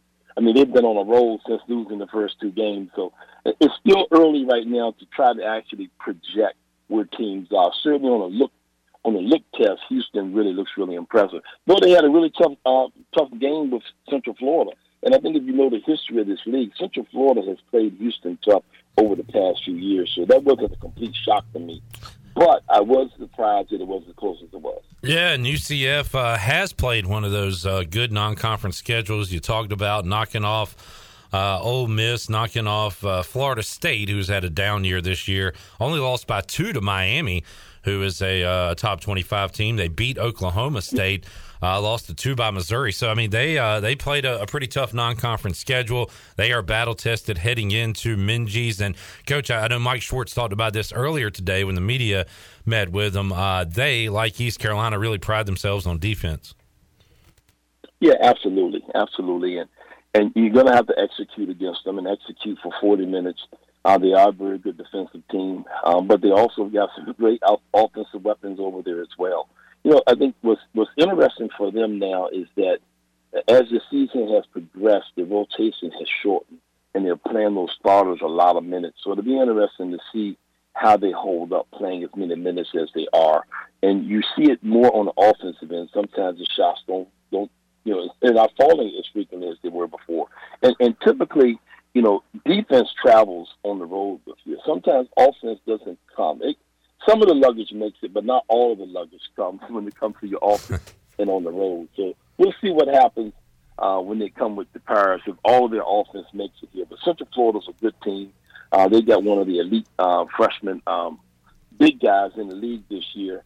And of course, East Carolina's uh, freshman Ezra is playing at an elite level. So it's going to be an interesting matchup uh, there, and they've got some really good guards. And, and Central Florida, like a lot of teams, um, they they hit the portal and came up pretty big with some guys that can contribute. And every night we're saying it, man. Is two, three, four guys to a starting lineup that were not there the year before that they got out of the transfer portal. That's almost every night consistently. So guys are you may lose some guys, and I know Central Florida did lose a couple, but they're also picking up some guys too. Coach Michael Perry joining us. You kind of touched on it there, Coach, but uh, we'll wrap it up with this. East Carolina's keys for tomorrow night. What do the, the Pirates need to do well uh, to, to knock off this UCF team Wednesday? Uh, you got to execute offensively and certainly take care of the things that you can control. Obviously, free throw shooting is one of those. So you want to do that. Uh, limit the amount of turnovers, particularly live ball turnovers, because this team is very explosive. They really take advantage of that. So you got to limit the live ball turnovers, particularly keep the turnovers down and you got you, you got to execute and be prepared to execute sometimes later in the shot clock because with really good defensive teams, it's hard to score early. So you got to be able to execute early. So shot selection is going to really be important. You know, we've always said you don't let you don't want a bad shot to be the first pass to a easy or fast break situation for your opponent, and that's yeah. what can happen. You can take a bad shot, and that literally becomes the first pass to a fast break situation for your opponent. So you don't want that to happen. You don't want you want to have good shot selection, and then the defensive end, you got to guard and got to be prepared to guard. And, and with some of a lot of the teams in this league, it isn't just guarding their actions and guarding when they actually take a field goal attempt or forcing them into a difficult shot. You got to be prepared for the other game that happens when that ball goes up on the rim. You got to rebound that that ball when it comes off the rim in this league some great insight from Michael Perry, and uh, Pirates won the rebound, uh, had the rebound advantage against Wichita State. And Coach, something we hadn't brought up until you just mentioned it there, just nine turnovers against Wichita State on the road. Uh, you can live with that number, right? Yeah, those are winning numbers for yeah. sure, no question about it. Low turnovers and making free throws. You got to do those things to win games. Yeah. Uh, Coach, always enjoyed the chat. Thank you so much. Have a great call with Jeff Charles coming up Wednesday night, and uh, we'll see you in Minges. We appreciate your time as always. Take care and happy New Year to everybody. Michael Perry joining us today on Pirate Radio Live. We'll take a time out, come back, keep the hoops talk going. When we return, we'll hear what Mike Schwartz had to say earlier today when he met with the media. Big one in Minges. You can still get $8 tickets. So let's uh, pack out Minges, make it a fun atmosphere coming up tomorrow night when the Pirates take on the Knights. This basketball team deserves it after their win on the road at Wichita State. More to go on Pirate Radio Live. Back with you after this.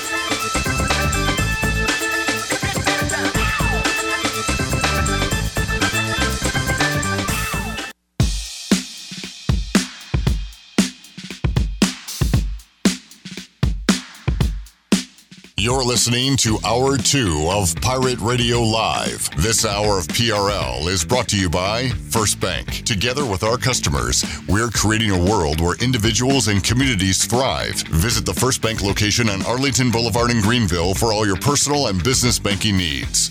Now, back to the show. Welcome back. Do you have real estate questions about buying or selling residential or commercial properties? Are you curious about the current real estate market? Or do you need a property manager for rental houses?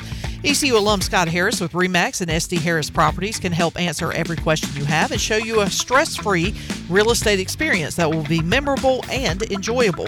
If you have real estate questions, Scott has answers. Call Scott Harris today at 347 1857. Now let's head back in to Pirate Radio Live. Here's your host, Clip Brock. Alrighty, back with you here on Pirate Radio Live. Halfway home on this show, we haven't even mentioned the maybe most most amazing collection of playoff games we've seen in a year. Uh, those games uh, were amazing on a Saturday and uh, sets up for a David versus Goliath championship game next Monday. Georgia, a I think 13 and a half point favorite I saw against TCU. So the Horned Frogs trying to work their magic one more time when they take on Georgia, who was on the ropes and really uh, getting pummeled for a lot of that game against Ohio State, but came out with a victory. We'll talk about that in hour three. Bryce Williams will join us here in studio right now. We'll keep the basketball talk going. And earlier today, Mike Schwartz met with the media to talk about the upcoming contest against UCF and the win over Wichita State. He started by giving his thoughts on the Knights. They've been really tested all season long. They've been in a lot of close games. They've won big games. They've had a really strong schedule, as strong as anybody in the conference. And obviously, uh, what they just did in terms of playing Houston at Houston in the game they did, they, you know, they played there and they were right there in that game. So, uh, great challenge for us coming up tomorrow night. Yeah, I, I ran over some of that with Michael Perry. I'll, I'll say I'm a bit concerned. This will be the best team East Carolina's played this year. I think that's fair to say.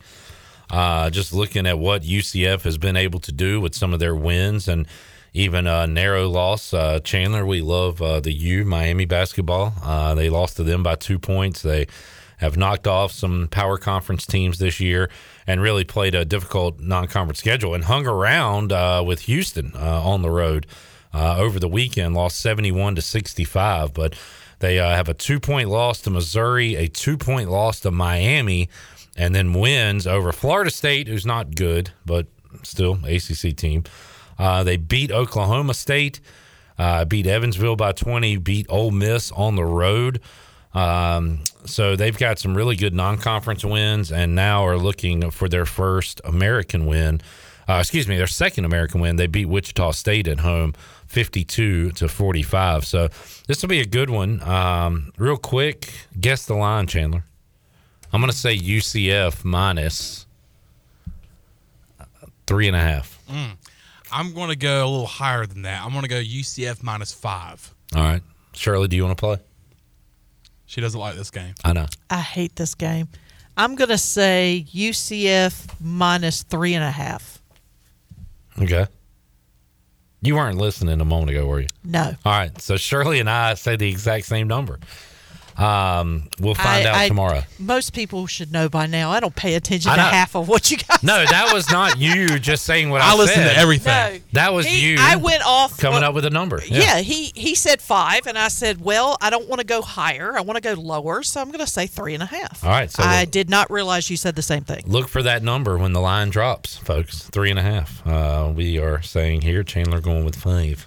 Yeah, and uh, that win on Saturday was awesome. I still hate the game though. but it make I, I know watching. Don't that hate the player, Shirley. Hate the game. Sorry. Go, Shirley. Uh, Chandler. I was just saying that you know it was great to see the Pirates go on the ro- road, beat Wichita State for I believe the first time, and but as you sit there and celebrate that win, y- your mind goes back to Wednesday. That made me so mad. your mind goes back I to was Wednesday so because angry after that win on Saturday. yeah, I literally was like, man, this is an awesome win, but why couldn't we have done this on Wednesday? We should be two and oh. zero. And when you look at the UB stat sheet, you look at the free throws. Uh, Pirates were fantastic at the charity stripe on Saturday, 19 for 22. Missed three. 19 for 22. And then you go back on Wednesday, just a few days prior, Missed fifteen. they missed 15. So I mean, and and a lot of those free throws were down the stretch because they were fouling the Pirates late. Yeah. Pirates go down and they they can't, as I like to say, they can their suits. You knew it was freaky though. Javon Small missing two straight at the line. Like he he never misses. No. So it was Ever. just a man frustrating deal. And now they got to get that one back. They kind of are back even. You expected them to lose at Wichita State. So now they need to protect home court win on Wednesday night. Speaking of that win on Saturday, cut two, how much confidence can you take away from the win over Wichita State? You know, I, I you know I've been asked about that quite a bit, and I think the biggest thing is that it was a conference win. It was a conference road win. I mean, that we know how important and how hard those are to come by, and, and wherever you can get them, and so much respect for Wichita State's program and the basketball history they have, and and obviously you know they had a certain record uh, versus ECU up until the, you know the other day, but regardless, it, really the confidence stems from just a, a, a conference win, and being on the road makes it that much better because winning on the road it doesn't matter conference or non-conference is just so difficult. Mike Schwartz, 1 and 0 all time against Wichita State. The only number that matters right now.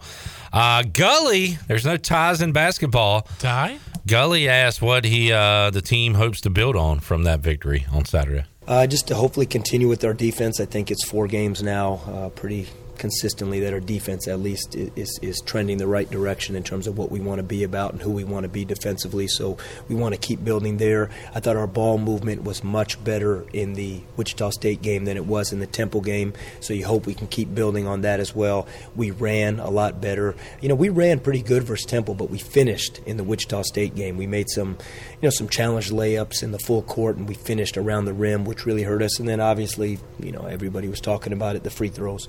Uh, we shot the ball from the free throw line well on the road, and we took care of the ball. Two things you have to do to win on the road, and you hope that continues. You just, you know, that's nothing you can guarantee. But obviously, we shot the ball well free throw wise uh, the other day. Stephen Igo asked Coach how much has tightening up the rotation helped with the communication on the court.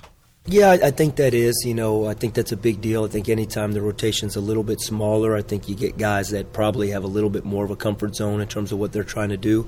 Uh, that being said, everybody practices. I mean, for example, Ben Biella didn't play versus Wichita State. I mean, he was awesome in practice yesterday. I mean, he had one of the better practices he's had all year long. So um, I, I think the team is pretty connected defensively, uh, but whenever you play eight guys and three or four guys are playing 30 plus minutes and we could stay out of foul trouble, I think that definitely helped.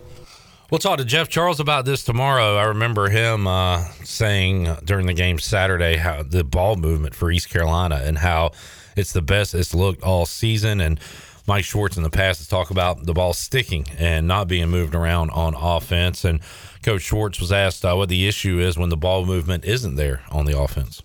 Yeah, and it's usually off ball movement. Uh, you know, sometimes when you get in a little bit of a rut offensively, what happens is guys tend to just stand and watch and they don't move off the ball. And one of the most unselfish plays you can make in basketball is moving without the basketball, is setting a screen, is doing something where the ball might not be in your hands. It may not even be getting ready to be in your hands, but you're just creating what we call gravity, maybe just moving the defense, making the defender maybe flatten out to the baseline because of your movement, opening something else for something up top, whether it's a ball screen or a drive or whatever it may be. And I think we, when we get caught a little stagnant, is when we're not moving off the basketball, when we're not moving and cutting. And, you know, we were better with that versus Wichita. All right, uh, Mike Schwartz uh, there. We'll take a timeout, come back, wrap up hour two, and hear more from Coach Schwartz. He was asked about Brandon Suggs returning and if he was able to work with Brandon at all. You'll hear that answer and more when we return. Hour two of Pirate Radio Live. A Lot more to go. Back with you after this.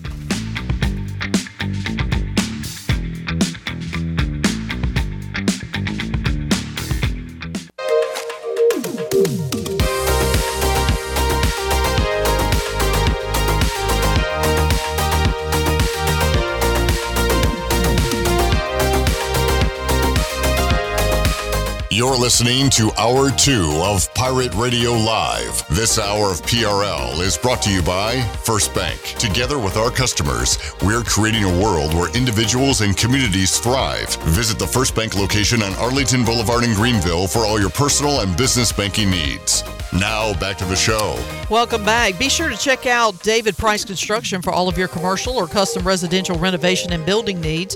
Run by ECU alumni, David Price Construction specializes in commercial projects, maintenance on facilities, and large scale residential renovations and additions. David Price Construction, the proud ECU Home Services partner. Call them today at 919 291 5532 or visit them online at davidpriceconstruction.com. Now let's head back into PRL. Here's Clip. All right, back with you. Pirate Radio Live. Got more Mike Schwartz to get to. Might get to. Hello. Sorry, hit the wrong button. Did I say something wrong?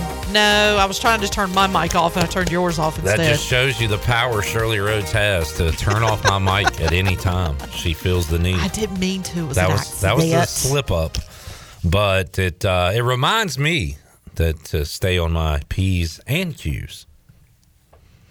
Not just the p's. People forget about the q's. P's and q's. Speaking of peas, did you have uh, black eyed peas? I did Now, what a stupid tradition that is. I didn't because you don't like him. Yeah, I mean, what a overrated food. I didn't have any black eyed peas, and guess what I did this morning? What? I, sk- I spilled coffee all in my car. It, f- it filled up half of my uh like my co- my cup holder. Now, what is the relevance to? Because if you don't bad eat, luck. it's bad luck if you don't eat black eyed peas. I That's thought- the Southern tradition. I was told that you eat collards and black eyed peas. Collards uh, are the dollars, and black eyed peas were the coins, like the money you'll get.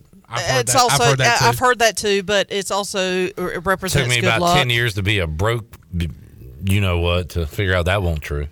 Well, that and uh, there's another Southern tradition that I only just recently discovered, and that is you're not supposed to do laundry on the first day of the year. What lazy person came up with that tradition? Supposedly, there is a tradition uh, or folklore that if you do laundry on the first day, someone you love will be washed away, Good lord!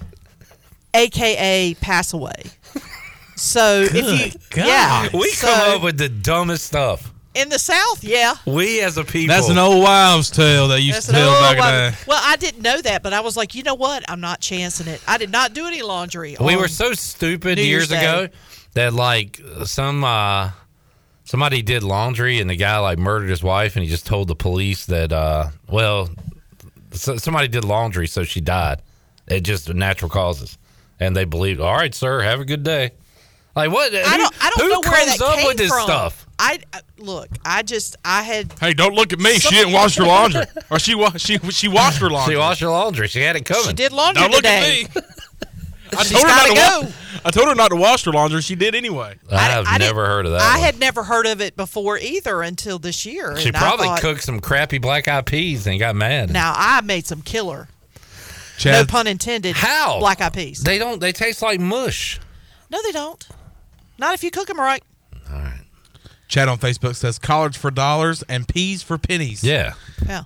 Um, But the, the, the black eyed peas, the black eyed peas, it, it represents good luck because there's a story about how during the Civil War, uh, there was um, some troops that were uh, basically starving, and the only thing that they had left was black eyed peas. So they cooked the black eyed peas, and they were able to keep the troops from starving, and eventually won the Civil War.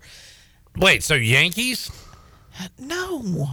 Well, the South didn't win. I know the South didn't win, but I'm I'm just saying that. So now we're down here celebrating the Yankees? Oh, jeez. I knew I- I, all I'm saying is how stupid it all is. look, oh, here- this here- is look, stupid. Look, there is nothing wrong with wanting to eat something on a certain day that could possibly bring you a little bit of good luck. There's nothing wrong with that. If you want to do it, go. I'm not telling you not to do it. I'm telling you it's stupid. I did eat collards, but I didn't eat black eyed peas. Then you're getting the I dollars. didn't eat any collards, but I did eat a lot of black eyed peas. No money for you, Shirley. Well, I can't cook collards very well. You're I will gonna be have- the first one to tell you. I I suck at cooking collards. You're gonna have great luck and no money. I'm gonna have awful luck and straight cash this year. So how about this? Wait, wait, wait, wait, wait, wait, wait. Does if, that pose if a luck question? does not involve money, how is it luck? Like, w- w- define what would be good luck that does not involve money. I don't know. Maybe uh, the bill gets lost in the mail. You don't have to pay it. You get a free. That involves money. Yeah, but you don't have any money, but you got lucky. Okay, that's fair. I still say that involves money because you're you're going to pay the bill, and if you if it gets lost in the mail and you don't have to pay it, you have the money. Uh, Shut up! Shut up, clip. Chad Chad said when you were little, did your parents make it seem This is like a good question. make it seem like it was illegal to turn on the interior light in the car at night? Yes! Where did that come from? Turn that off right now. yes, my mom used to do that all the get time. so mad. Turn that light off. I can't see. I can't see. It's gonna blind me. I'm not gonna be able to see the cars coming the other way. I'm like, they got headlights too. If you can't see that, you got a problem. You shouldn't be driving in the first place. I made a new tradition. We listened to Black Eyed Peas on New Year's Day. Let's Okay. get it started. Uh-huh. What kind of luck does that bring? Terrible luck. I immediately twisted my ankle. About as good luck as OutKast used to bring you. Tyler says, "Got to get that fat back in the Black Eyed Peas." Or here's an idea, Tyler: Eat Uh, a steak. Eat something good. Country ham. You put country ham in the black eyed peas. Fat back, not a problem. Here- though. ham hock. Here's a Got to gr- put a ham hock in there. Here's a great black eyed peas recipe. You take the black eyed peas, throw them in a pot, throw the pot out the window, and then make spaghetti. Awesome black eyed peas recipe. Tastes just like spaghetti. No.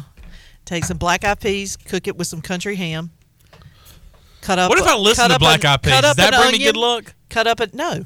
Cut up an onion. Hold on. Put a little bit of Hold onion. Did you just on do it. that? Hold on. Did you just Are do you that? freaking kidding me? Wait, Did what you he just say? do that? I just ignored Are him. you kidding me?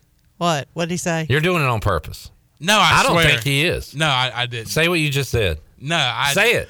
I, I said if listening to Black Eyed, Pe- I said, can I listen to Black Eyed Peas? Would that bring me good luck? I, I I'd use that Clip joke just no less than. I said it. you know what? No, it's funny because I just You know said what? that, and That's then a it- tradition it, came that into my should brain that you did. That's a tradition remember that should saying it. continue. You're You in this repeating conversation. Everything. I know. You're talking. You're actively involved in this conversation. How are you actively participating and still repeat Guys, what he and, says? gu- and guess what? That was one of my resolutions this year. oh, you That was- take that that, was- sucker. I want to talk about resolutions with Bryce in hour three. We'll bring that back up.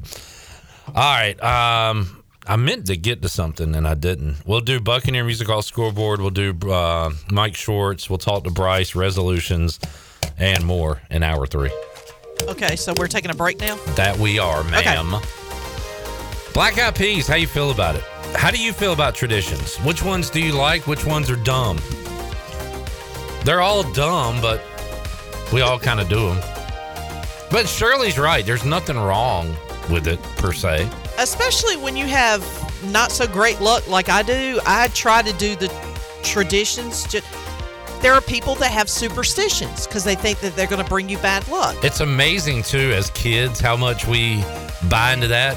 Like I did break a mirror, Oh yeah. and I was like, "Oh my god, let me look at the calendar. I'm not gonna have. I'm gonna have bad luck until I'm like 15 years old." What's the one where you have to take the salt and toss it over your shoulder? Is Uh, it if you spill if you salt? spill it. Yeah, If if, you you spill, spill it on the salt, you're supposed to yeah. take it and toss it over your shoulder. I stepped on a crack, and my mom's still in the hospital. Broke her dang back. Oh yeah, I, I did that too. We'll uh, take a break, come back. A lot more to go. Bryce Williams joins us after this.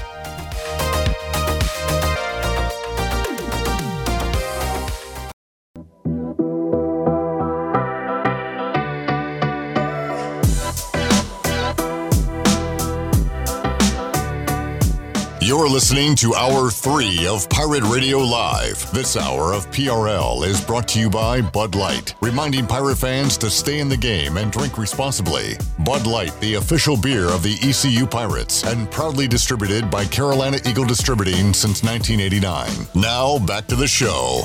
Welcome back. Carolina Caliber has the area's largest selection of outdoor shooting sports and accessories and is one of the top firearm dealers anywhere. They have everything you need for hunting, home defense, and personal protection, including a wide variety for ladies and youth. Carolina Caliber will buy, sell, and trade. Carolina Caliber, locally owned and operated since 1960 on Fire Tower Road in Winterville. Now let's head back into PRL. Here's Clip. Back with you.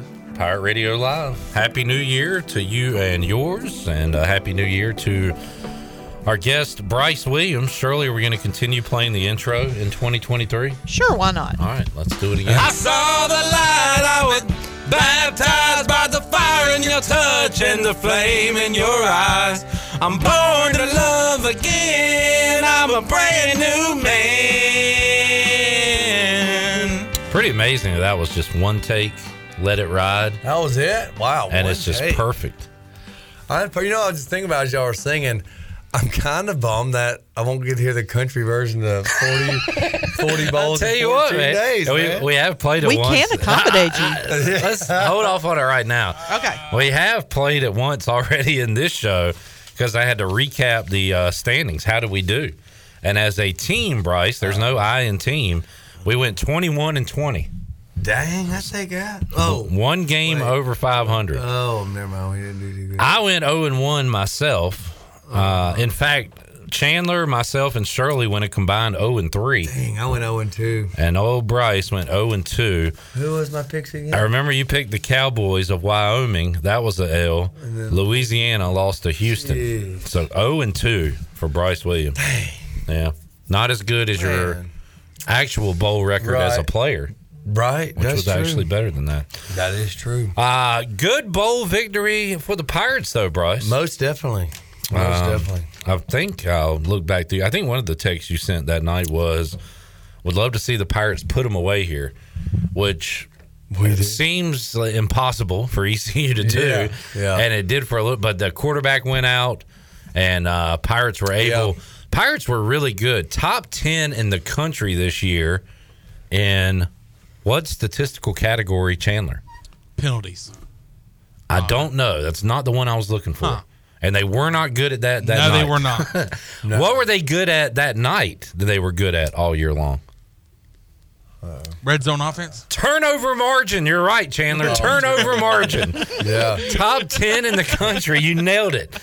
And part of that is Holton Ahlers didn't throw an interception like the last half of the season, No. which was incredible. Yeah. The other part was forcing turnovers. They were good at that in the bowl game, Bryce, and that led to some uh, some pirate points. Yeah, most definitely. Um, I think it was a little stressful there in the beginning of the game, if I, my memory holds true. Um, but we most definitely ran away with it. Um, before I go any further, you know, I think I've, which with tight ends haven't done much towards the end of the season. But I want to definitely give a shout out to Shane Calhoun. Yeah. You know, he had that. It was almost like that that long pass he play. He um, that long pass he caught on the bottom of the screen. He was in the slot on the right, and I saw it. I said, I guess they did nine routes. Um, was the play, and sure enough, I saw him beat him. I said, mm, that might go to him, and he made and he made a you know very competitive catch. So um, I was great to see a tight end do that, and then obviously him making another competitive catch um, in the red zone. So I'm uh, pumped that the tight ends were able to do something and uh, contribute this game. Had a question about the Hula Bowl. We were talking about that during the break, uh, Bryce. The Hula Bowl coming up on the 14th of January, and that question was: Is the Hula Bowl televised? I'm going to say yes because it was last year. I don't remember if it was NFL Network or ESPN, uh, but it was televised. Holton Ahlers will be participating in the Hula Bowl, and I am looking up now to see if I can find some TV info. And at the moment, I cannot. So we will keep you updated on that if uh, I get some news. I would think the Hula Bowl at first. I, when you mentioned it, I thought it would be in Hawaii. Yeah, it's uh, It's kinda misleading, man. Bit of a misnomer. Um, kind of like the Pro Bowl was like moved from Hawaii. Do they go back to Hawaii now? They're not even playing a game. They're going to do like the Pro Bowl contest events, whatever. So it'll be more like a challenge. Maybe do some. So is it, well, it's sorry to cut you off there, but I guess I'm thinking Pro Bowl. If you're not playing a game, is it just kind of like a pro an event? Like, hey, you're a Pro Bowler, and You're a Pro Bowler. They're going to make them do stuff though. Like a. Um, do you remember? I remember as a kid watching this. The uh, quarterback. What do they call it? Like the passing competitions where they'd have the targets Oh, and there'd yeah. be chalk on the balls. And I just remember Mark Brunell throwing lefty, and like the chalk shows up where you hit the target. Oh, do you remember that from back in the day? It was a long time that ago. might have been before my time. Uh, they're calling it the Pro Bowl Games, Uh-huh. and they will. Uh, they have rosters, so I guess they're going to compete in some type Hmm. of events. So, anyway, I, which I think is fine. Nobody watched the Pro Bowl anyway, Yeah, yeah, I didn't and you don't want your favorite player getting hurt. Uh, in the Pro Bowl. I remember one year they did a flag football thing, and Robert Edwards, the running back for the Patriots, tore his ACL Hmm. playing sand flag football. Yikes. And it's like, what are we doing here? I uh, love competition, but not when it doesn't matter. Right. And of course, everybody's talking about the injury from last night. We'll get to that in a moment, but more on ECU and their uh, bowl victory. Bryce, I I said it in hour one. You almost have to change your way of thinking as a sports fan after all these years when it comes to momentum and boy, what does this mean for ECU next year coming off a bowl win? Well, sure, you've got high spirits in the locker room, but you've also got Holton Ahlers leaving, Keaton Mitchell leaving, Isaiah Winstead leaving, CJ, Ryan hope he's back. We don't know. Ryan Jones is leaving. Your tackle Noah Henderson's gone. Uh, on the defensive side, Xavier Smith, Miles Berry, a lot of guys, Gerard Stringer, who uh, had a great closing to his career. A lot of guys out the door. So, sure, ECU as an entity and Mike Houston Foundation, great. Everything's looking great, but somebody's got to fill out, put on those uniforms and play football, which is why I'm. I don't want to like spoil anybody's party or high Right, hopes, but yeah. I do have questions and concerns about what this team will look like next year, and that's for everybody in the country, really. I mean, so many uh, changes being made now with the portal and everything. Oh yeah, but I think you put that good as uh, ECU as a en- whole entity. That was you know very good verbiage there. Thank you, Bryce. Um, you're welcome. And uh, it is. There's definitely big shoes to fill. You know, there's been a you know same quarterback for five years. So I mean, he's been the guy leading the team in that um, realm. So you know, quarterback's obviously a very, very important position. So hopefully, and I guess Mason Garcia has been mentioned as, you know, next ECU so- quarterback. So, you know, hopefully for him, he's ready to go. I mean, he's got big shoes to fill. And then obviously big shoes to fill in a lot of different um, positions as well. Yep. You know, we got, because Rajay, he's still. He's recovering. Yeah, recovering, and um, you know, obviously he's got plenty of time to get back for the season. So we do have, you know, one of the star running backs coming back, which is great, and he was obviously Rajay is my favorite player just Yeah. because I like him off the field, love his attitude. Talk about a great teammate, great, great guy. His attitude after the injury was spectacular. He was at the game, his dad was at the game. Yeah. Uh, remained a part of the team. Having said that, he is not a game changer like Keaton Mitchell. Right, right. So, Oh, yeah. Uh, I love Rajay, love Marlon Gunn. You don't have a Keaton Mitchell on this roster right now. Yeah, so you're kind of curious if are we going to try and find maybe somebody in transfer portal or something that has um, kind of what you know had, what Keaton had was you know, obviously that breakaway speed and everything he brought um, to the game. So big shoes to fill in that you know aspect, and then you know obviously some- you know obviously some great receivers, defense out of the ball. So. Um, like I said, very well put as ECU as a whole, you know, ended great. Everything's looking good, but um, there's some spots to be filled. We'll talk about it. We'll go by uh, down the positions with IGO tomorrow, but tight end is a position that they need to Yeah. look at the portal because you had Jones, Calhoun, and Jarman as your blocking tight end. Now you're down to basically Calhoun. So Yeah. you've got to, you know, fill that position out.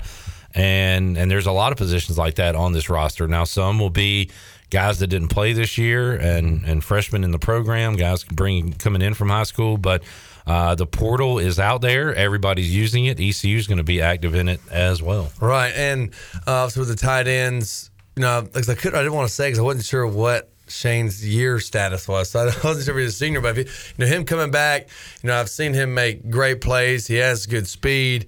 Um, you know, he's very effective when he gets the ball as well. So I feel good about for him. I'm kind of excited because you know it's kind of felt like. Um, you know, Ryan Jones obviously got a little more playing time than what um, Shane did. So, kind of felt like me thinking back to when I was behind Hardy. You know, Hardy was obviously the man, and you know, yeah, I played and I, you know, did well while I was behind Hardy. But you know, my senior year, I was able to be the starter and play, and you know, thankfully I was um, fairly effective. And I'm kind of excited for Shane to maybe you know obviously fill those roles and you know be the main main tight end this next coming year.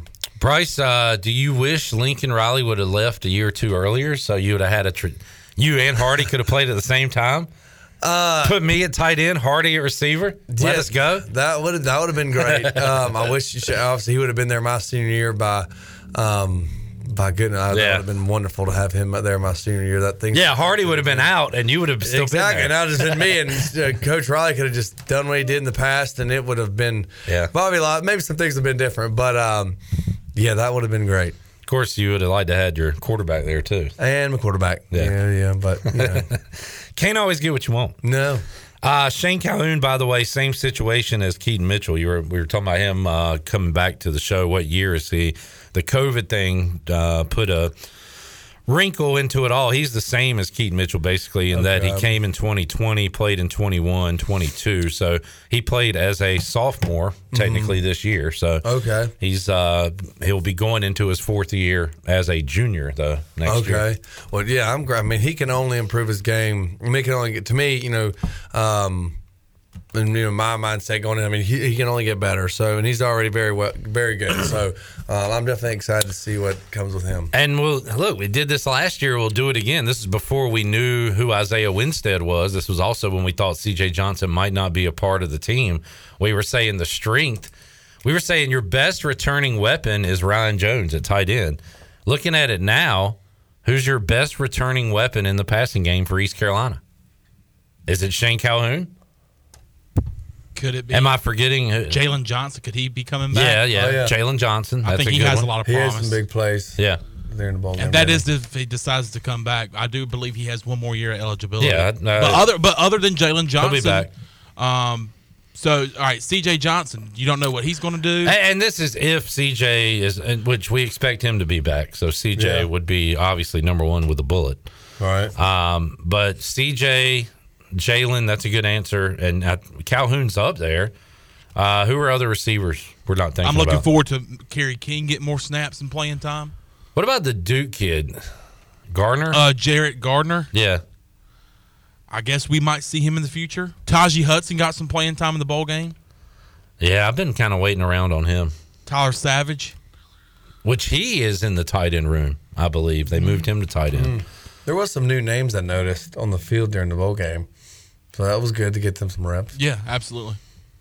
So once again, we're in a position, and I, I love to table this and see where we are in like May after the spring game and after new additions have been brought in to see uh, where we are from a a receiver standpoint, a talent standpoint overall. I'll look at the stats and see. I'll find the uh, let me find the individual stats. Look at the numbers to see who needs to be replaced and who could return this year. But um, as far as going out with that bowl victory, Bryce, uh, I, I don't know how good is that for just positivity. What do you remember about? I guess the Louisiana bowl or the um, Beef O'Brady's bowl win. And did it carry over into like winter workouts or anything, like mood wise or any, or is it like a reset? I don't know. I mean, I think it's more so a reset. You know, obviously, you want to end the season on a win. Um, it does give you a little, I guess, pep in your step. You know, coming into the off season. But then if you look at the, the other aspect, you know, you lose the ball game, like, all right, well, dang, now we got. to You know, get our nose to the ground and just keep on going, and got things to improve. So I mean, there's definitely either way, you're going to be looking to get better. Yeah. know, whether you win or lose. But I mean, it obviously, it's a great feeling to end the season on a win. I cannot find these stats. Why do I have defensive stats and not offensive stats? Jeez, who did these stats on this website? Where are the stats? Slacking. Everybody cares about offensive stats. My goodness, at least I do. Oh, I saw Holton Ayler somewhere. That's not what I'm looking for, Bryce. I don't even know. What are you looking for? Individual numbers. I, I got all these defensive stats. Where's the offense? It should be right here, right? You had 34 pages to scroll, right? Now I'm at team stats. I feel like I'm missing a page. There a search bar?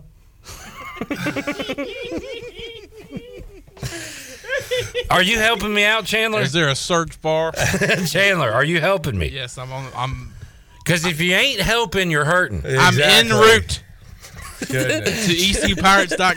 And I don't have a Now, what do you mean by en route? I'm You- all in- you do is type in the, the name. I am en route. I am on the way. I am. Are you making on- the turn right now? Are you on the way? Like I pull in the driveway. A woman says she's ready to go, and that means give you another Hey. 15. Oh, Sure, that's Hey. true. I'll be ready in five. Uh, Easy now. I'm ready in five minutes. I'm gonna get. I'm gonna get Gary Honda. you really cut us off. You just did. I know. I was like, wait a second. I couldn't hear in my headphones. Think she's got the master cut off? Yes. Oh gosh. to make you a little It's like the red button in the studio. And the problem is for you, Bryce, you're guilty by association because there's no way if she cuts me off, that means you're off too. It doesn't matter what mic is on in Yeah. that room. I cut all of them off. Wow. A- Am I doing something wrong here though? I I know it's up here. I've looked at it all year long. I long. always feel like it's harder for the person trying to look with the person who's actually scrolling. Yeah, you you're know, right. like on Netflix, we're going through movies. Anna's got the, the remote, and I can't even focus on You're the like, thing. uh, uh, maybe Yeah. that. Wait, wait, where are you Uh-huh. going? Chandler, how you doing over there, buddy? Are you in route? Where's the stats at? All right, Did you take a wrong turn? Yeah, I, dang, G, dang GPS took me somewhere else. Thanks, Siri. Taylor's at TCU. I'm at the NC. I'm at the NC State roster Golly. stats. Oh my God, what am I I doing? Let's you go to. Tony. Uh, we need a break. Uh, Where his is his vehicle broke down. yeah. Are you He not is finding nowhere them either? near I literally stats. go to statistics. Yeah. Yeah. All right, it then it gives me like the the schedule. Like I don't want to see the schedule. The stats, Schedule. of course, is a statistic you can look at. A stat. what is this? What is what are we doing here? We So- need a revamp of the uh, football website here. I've looked at them all year long, but I go from team here to defense. I feel like we're missing a page. I think these stats are missing a page. I don't think it's me. Have you been to all 34? No. But Well, but why? Except, I've got defense, but where's the offense? Exactly. Exact. Oh, here we go. I tell you what. I got it. He didn't go far enough. He stopped digging. Why are they this low? Dude, why did you stop? You got to keep going. I don't even care anymore. Take a break. We'll come back and I'll tell you why I was looking for these stats so much. Who's returning that made plays in 2022? Who's returning in 23? We'll talk about that. Got more Mike Schwartz to hear. And we'll open up the booty bag for the first time in 23. Back with you after this.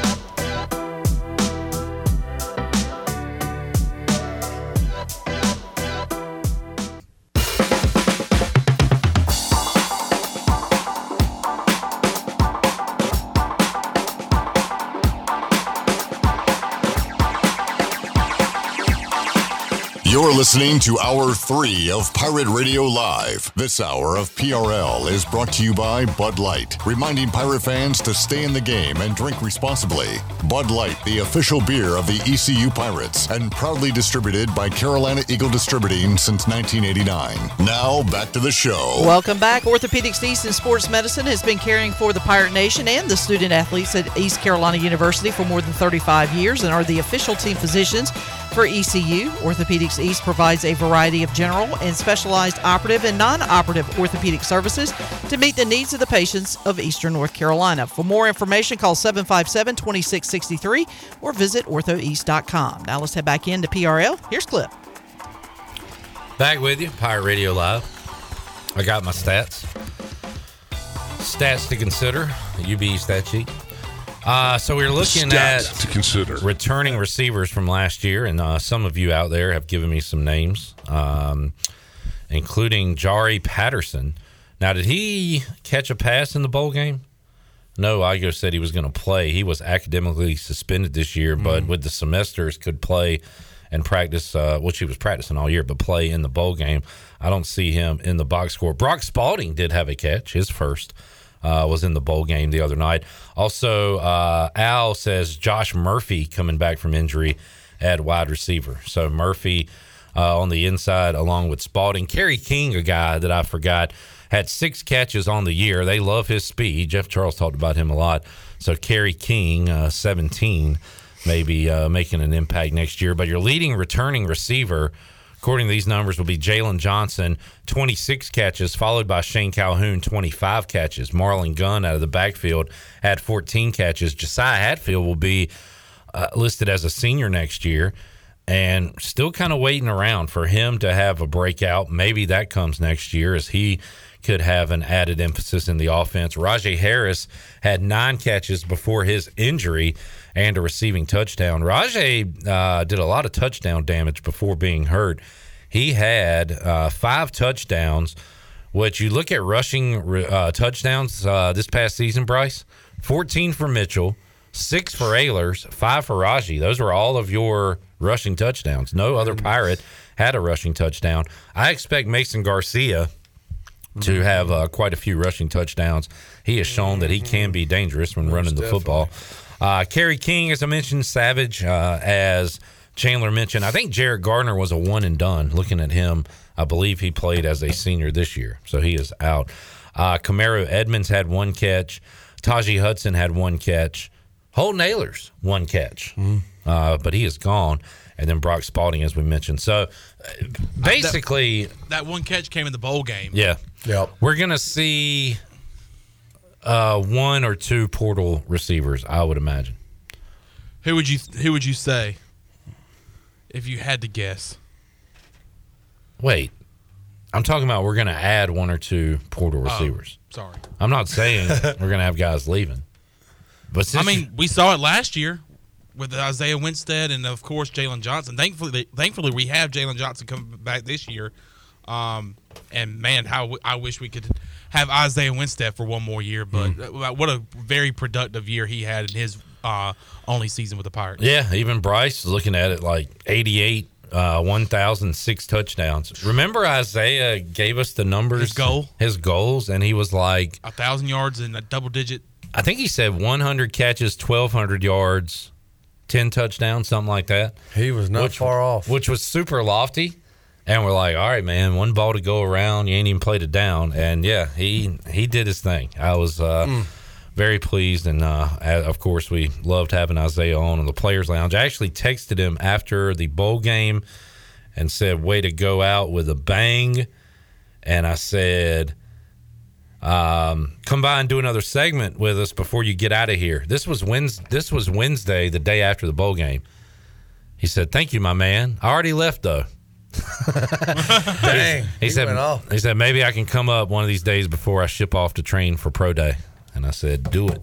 Mm, Don't talk about it. Be about Do it. Do it. Just do it, man." so uh, we'll get him by phone if we can't get him back in studio. But really enjoyed uh, watching Isaiah this past season. All right. Um, anything else on ECU football, Bryce? Well, enjoy the break. Winter workouts is a big time, obviously, for um, pretty much everybody coming back. And uh, we'll look forward to next When is that, or when was it? When you? Uh, how, many, how, how long of a break back- did you get? I think we start back maybe late January. Oh, no, we start back like January, about probably next week or something. Because students come back next week, I want to say. Yeah, I mean, so we should be starting very soon after that. So that's that's time to grow, literally. You know, I gained 13 pounds in four weeks, so Wow. time to grow and get strong, and How much was that? Was muscle and how much was eating? And was it everything in between? everything in between. yeah. Just straight up protein powder, not even mixing it. powder. Ah, we did some creatine and stuff, and Yeah. Uh, setting my alarm till about mm, either about one or two a.m. in the morning during workouts and eating milk and peanut butter sandwiches. And Bryce, go how many, to bed. how many illegal steroids did you do during your college days? That would be zero. oh, yeah. All That'd right. be zero. Trying to make some headlines. I What a loser. Yeah. How about as a long snapper? Did you take any? All illegal- of them. Who put them in your butt? I'd say, what do you got? the, shot in your butt cheek, not like you know what I'm saying. Uh, well, I mean, well, well, well. But uh, yeah, I took all the steroids. Oh, good question, Bryce. So, did you illegally put steroids into a teammate's butt? No, never did. All right. I got asked, but I said no. I'm just kidding. I didn't get asked. Hey, Bryce, will you do the honors? No. My Leave me out of it. My hands are clean. I'm clean. I'm not going to be uh, uh, a bedding to this. Is that right? Aiding and abetting. Aiding and abetting. Bryce? Not me. Never mind. All right. Uh, Bryce, did you eat black eyed peas on New Year's You know? I had black eyed peas on Monday yesterday. Well, that don't count. They were leftovers. Oh, so I didn't. No, I didn't eat. they were cooked for New Year's Day, but you had the leftovers. I don't know if that counts. What is that? What would it, what could that mean? Like in a hypothetical thing. If I don't eat a fresh black eyed pea, but I eat a leftover black eyed pea, because black eyed peas are what? What are black eyed peas? Sim- What's the symbol of the See, meal I, again? I was told collards are dollars and black Yeah. eyed peas were pennies. Uh, Shirley says black eyed peas are good luck. yeah. Good so what luck. about Bryce eating them one day later, Shirley? Can I have medium? I, I would say you would be a day late and a dollar short is what I would say. so I just But- stay. I just stay the same then from what I had last year. Uh, Okay, here is okay. Okay. Um, okay. I'm gonna give you the uh, history of Are the you en- black eye, en black route? eyed peas. Uh, I am. I have arrived actually. All right, good. Um, basically, it dates back to the Civil War, and um, Guns N' Roses said, "I don't need no civil war.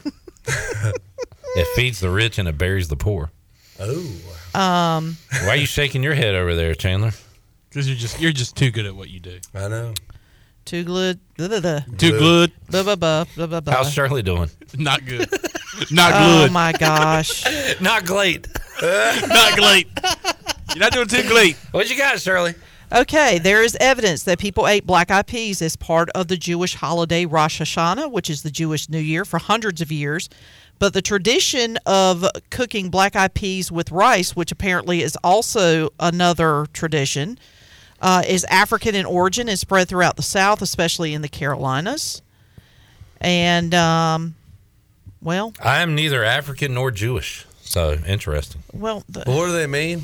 Have we got? that, that, we ain't got nowhere. That website has told me nothing. We ain't got not a single Words place. to lad. Not a. Word.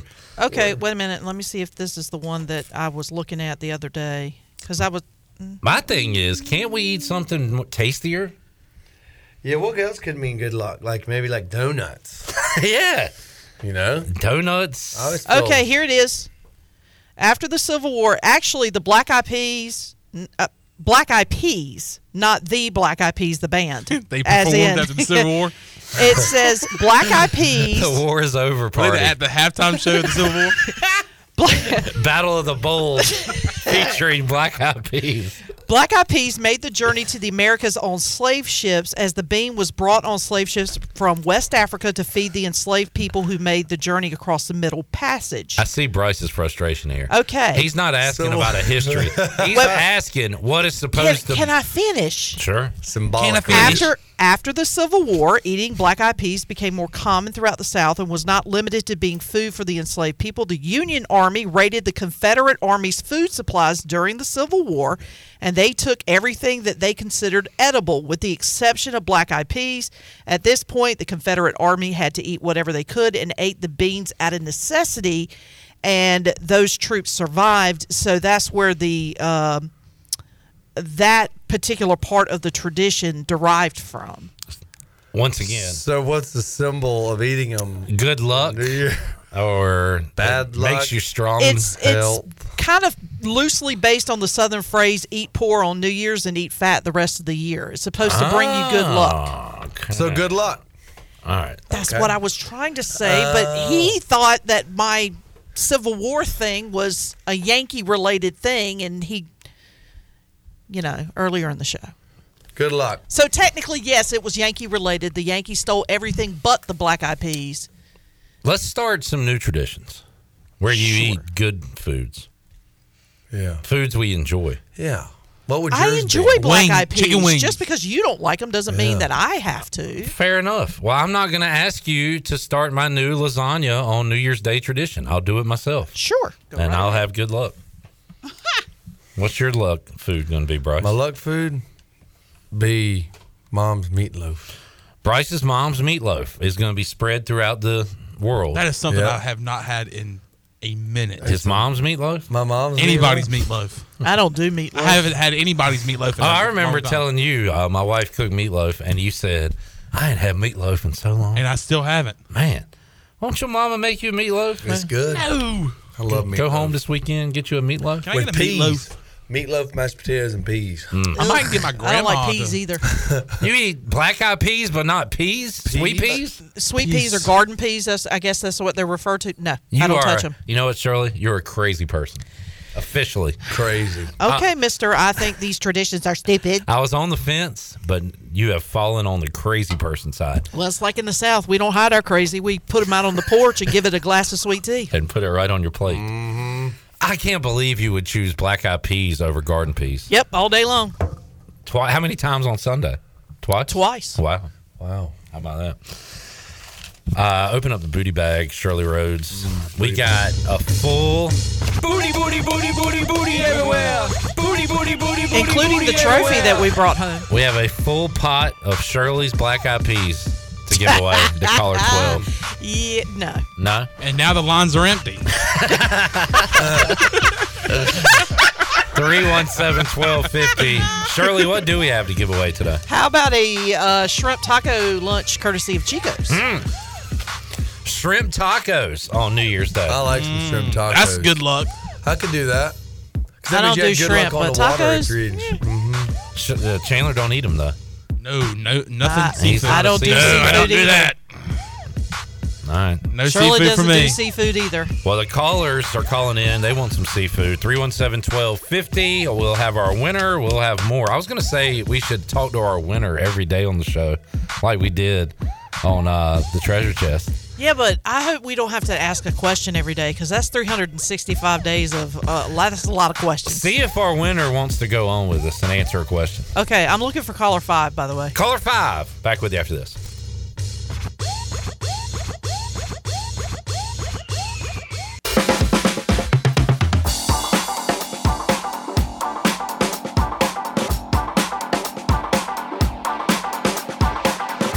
You're listening to Hour 3 of Pirate Radio Live. This hour of PRL is brought to you by Bud Light, reminding pirate fans to stay in the game and drink responsibly. Bud Light, the official beer of the ECU Pirates, and proudly distributed by Carolina Eagle Distributing since 1989. Now, back to the show. Welcome back. To get the business services that are right for your business today, contact the team of experienced local bankers at First Bank. The team includes bankers you can trust like Ashley Caps, Lee Watson, Bonner Latham, Chris Richards, Josh Hooten, and Heath Nesbitt. First Bank, together with their customers, they're creating a world where individuals and communities thrive. First Bank on Arlington Boulevard in Greenville. And congratulations to Chad Carwine of Greenville, who picked up uh, a shrimp taco courtesy of Chico's. And uh, Clip, I've got uh, Chad on the line if you would like to speak to him. Awesome. Yeah. Continuing our treasure chest tradition, I thought uh, get to know some of our listeners that maybe didn't win in the treasure chest. And uh, Chad Carwine joining us. Car wine, two good things. You don't want to mix those things. No. though. You don't want to have wine in the car. No. Chad, how you doing? Doing all right. How y'all doing? Happy New Year. Happy New Year to you too, Chad. And you told Shirley that this is the second radio prize you have won today. So I got to ask, did you have black eyed peas on New Year's Day? I did not, but I was listening to the conversation, and it kind of feels like I, I might have. you know? Yeah. Uh, What did you eat? Lucky. It was lucky. So what did you eat on New Year's Day? on New Year's Day, what did we have? I think it was like chicken wings, watching games, and stuff like that. There that. you go. know, so, yeah, just kind of laid back. Lots of leftovers still, you know, from the holiday. I'm eating uh, chicken wings next New Year's Day, Mhm. and everybody else should. All right, uh, Chad. Uh, we'll we'll make it quick. Anybody got a question for Chad? Chandler. Oh, sorry. Chad, what do you do? I actually work at ECU. Okay, cool. What are you, basketball coach? No, I'm not. I'm the uh, sustainability manager for the university. So, uh, environmental things. Awesome. that sounds. Oh, that's cool. The university more efficient and stuff like There that. There we go. Good deal. All right. Yeah. Save the power bill. Chad, uh, do you like cheerwine? Uh, I got to be honest, I'm not a huge fan of it. Wow. Mm. So I lived in Greensboro for three years and worked at UNCG. So I did try it. I have tried it multiple times. Hmm. Y'all like cheerwine?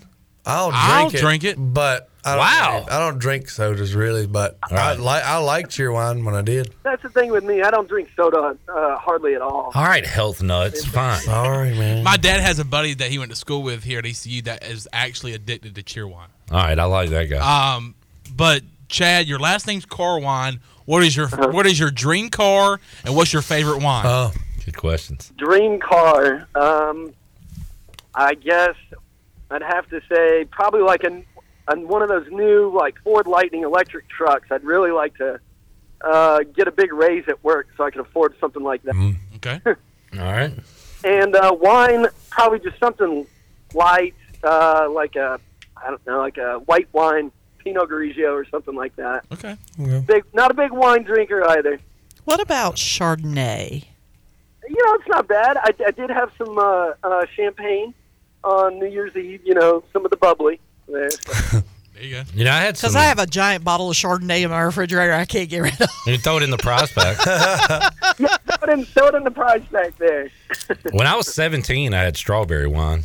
Mm. My first taste of love. Oh. Deana Carter? Yeah. Seventeen. That's right. Great song. That was bittersweet. uh, that hot July moon. Ch- uh, Bryce, you got a question? I'm good. Everybody's sort of hitting everything. you, all the questions we had, you were. gonna I was ask? curious. Yeah, man. All right, fair enough. Well, Chad, congratulations, man. All right, thanks a lot, and uh, you all take care. Yep, we will. All right, Chad. Uh, See you, Chad. why'd you say it like that? Because said, "All right, he Chad." was he's a Chad or was oh a Chad. yeah, a fellow Chad. I'm a fellow Chad. Oh, speaking of Chad, this is bad. Uh oh. Oh, you're rhyming. Uh, Chad Morse on Twitter said meatloaf is what killed my dog Zeb. Oh my God. Oh, He what said- kind of meatloaf did he eat? He said last meatloaf my mom ever cooked. no way. That's a terrible story. I know it's Man, awful. way to throw Your your, dog mom died under the due to meatloaf? Man, mom. That's awful. I think that Chad and his dad, that uh, the mom's meatloaf was so bad they sacrificed the dog so she'd never make it again. Oh my god! Yikes. Y'all are terrible, dude. Can you? That was terrible. Is that should I? No, I don't know. I don't know, but you I hope rhymed his really mom's well in not that listening. Yeah, I hope Chad's mom's not a loyal listener like uh like Chad is. The killer meatloaf. My Mm. goodness, that's scary. Yeah. Coming out 2023. Coming out summer 2023. Killer Kill- Meatloaf? Killer meatloaf. Cocaine and, Bear. It's, and it's best. It's, You know what? That might be one movie that has never been made. it's based on that. Uh, it's based on that story. It's based on a true story. Loosely based on a true story. A family in Winterville. Yep. The dog dies because of the meatloaf. My and goodness. then rises again and I don't know. Wait, zombie dog? Yeah, zombie dog. That's the sequel. Oh, okay. See how easy it is to be out in Hollywood and make this stuff? Oh, yeah. We just made two blockbusters. Oh, we gotta we gotta get bright. We gotta get Bryce in L.A. on the phone. There Killer go. meatloaf. Easy Uh, we've peasy. got we've got ideas. Killer Meatloaf 2, Rise I mean, Zeb. we could we could actually get him a brand new wardrobe based on our ideas. Who, Bryce in Yes. uh, L.A.? Yep. Get him some new bright, tight pink shorts. Uh-huh. Mm, there we go. Fuchsia. Bryce Williams should dress up as Bryce in L.A. for Halloween. That would be fantastic. Do you own shorts that are like two inches? Uh, Um, I mean, I prefer Daisy Dukes. Wait, Yeah. two inches above the knee or two like? no, above your like crotchal area. No, no none like that. what word is that? Crotchal. Crotchal. Crotchal. No, no short. I mean, I like a little shorter shorts, but not that short. I'm like more like a eight inch seam kind of guy. All right, the old eight Six incher. inches it gets a little too short. The old sixer. Mm-hmm. All right, fair enough. I'm a foot long man myself. I wear still wear jams. All right, I have been looking for a pair of jams for years. Just so you know. Jams. little James. Jams Jams are like in the 90s. They were popular like below the kneecap and usually came in, uh, Oh. Would you say like bright colors, Shirley? Bright colors, Yeah. a lot of floral patterns. Oh. Um, but it's almost like wearing a bathing, like a long bathing suit or something, kind of. they they really resemble board shorts. Yeah, yeah, board shorts. Um, but they were like the thing to wear. Hmm. Yep. Along with Swatch watches, which I finally got for Christmas. Swatch watch. We will take a break, come back. We'll go Pirate Radio Outdoors and have more for you when we return. PRL back with you after this.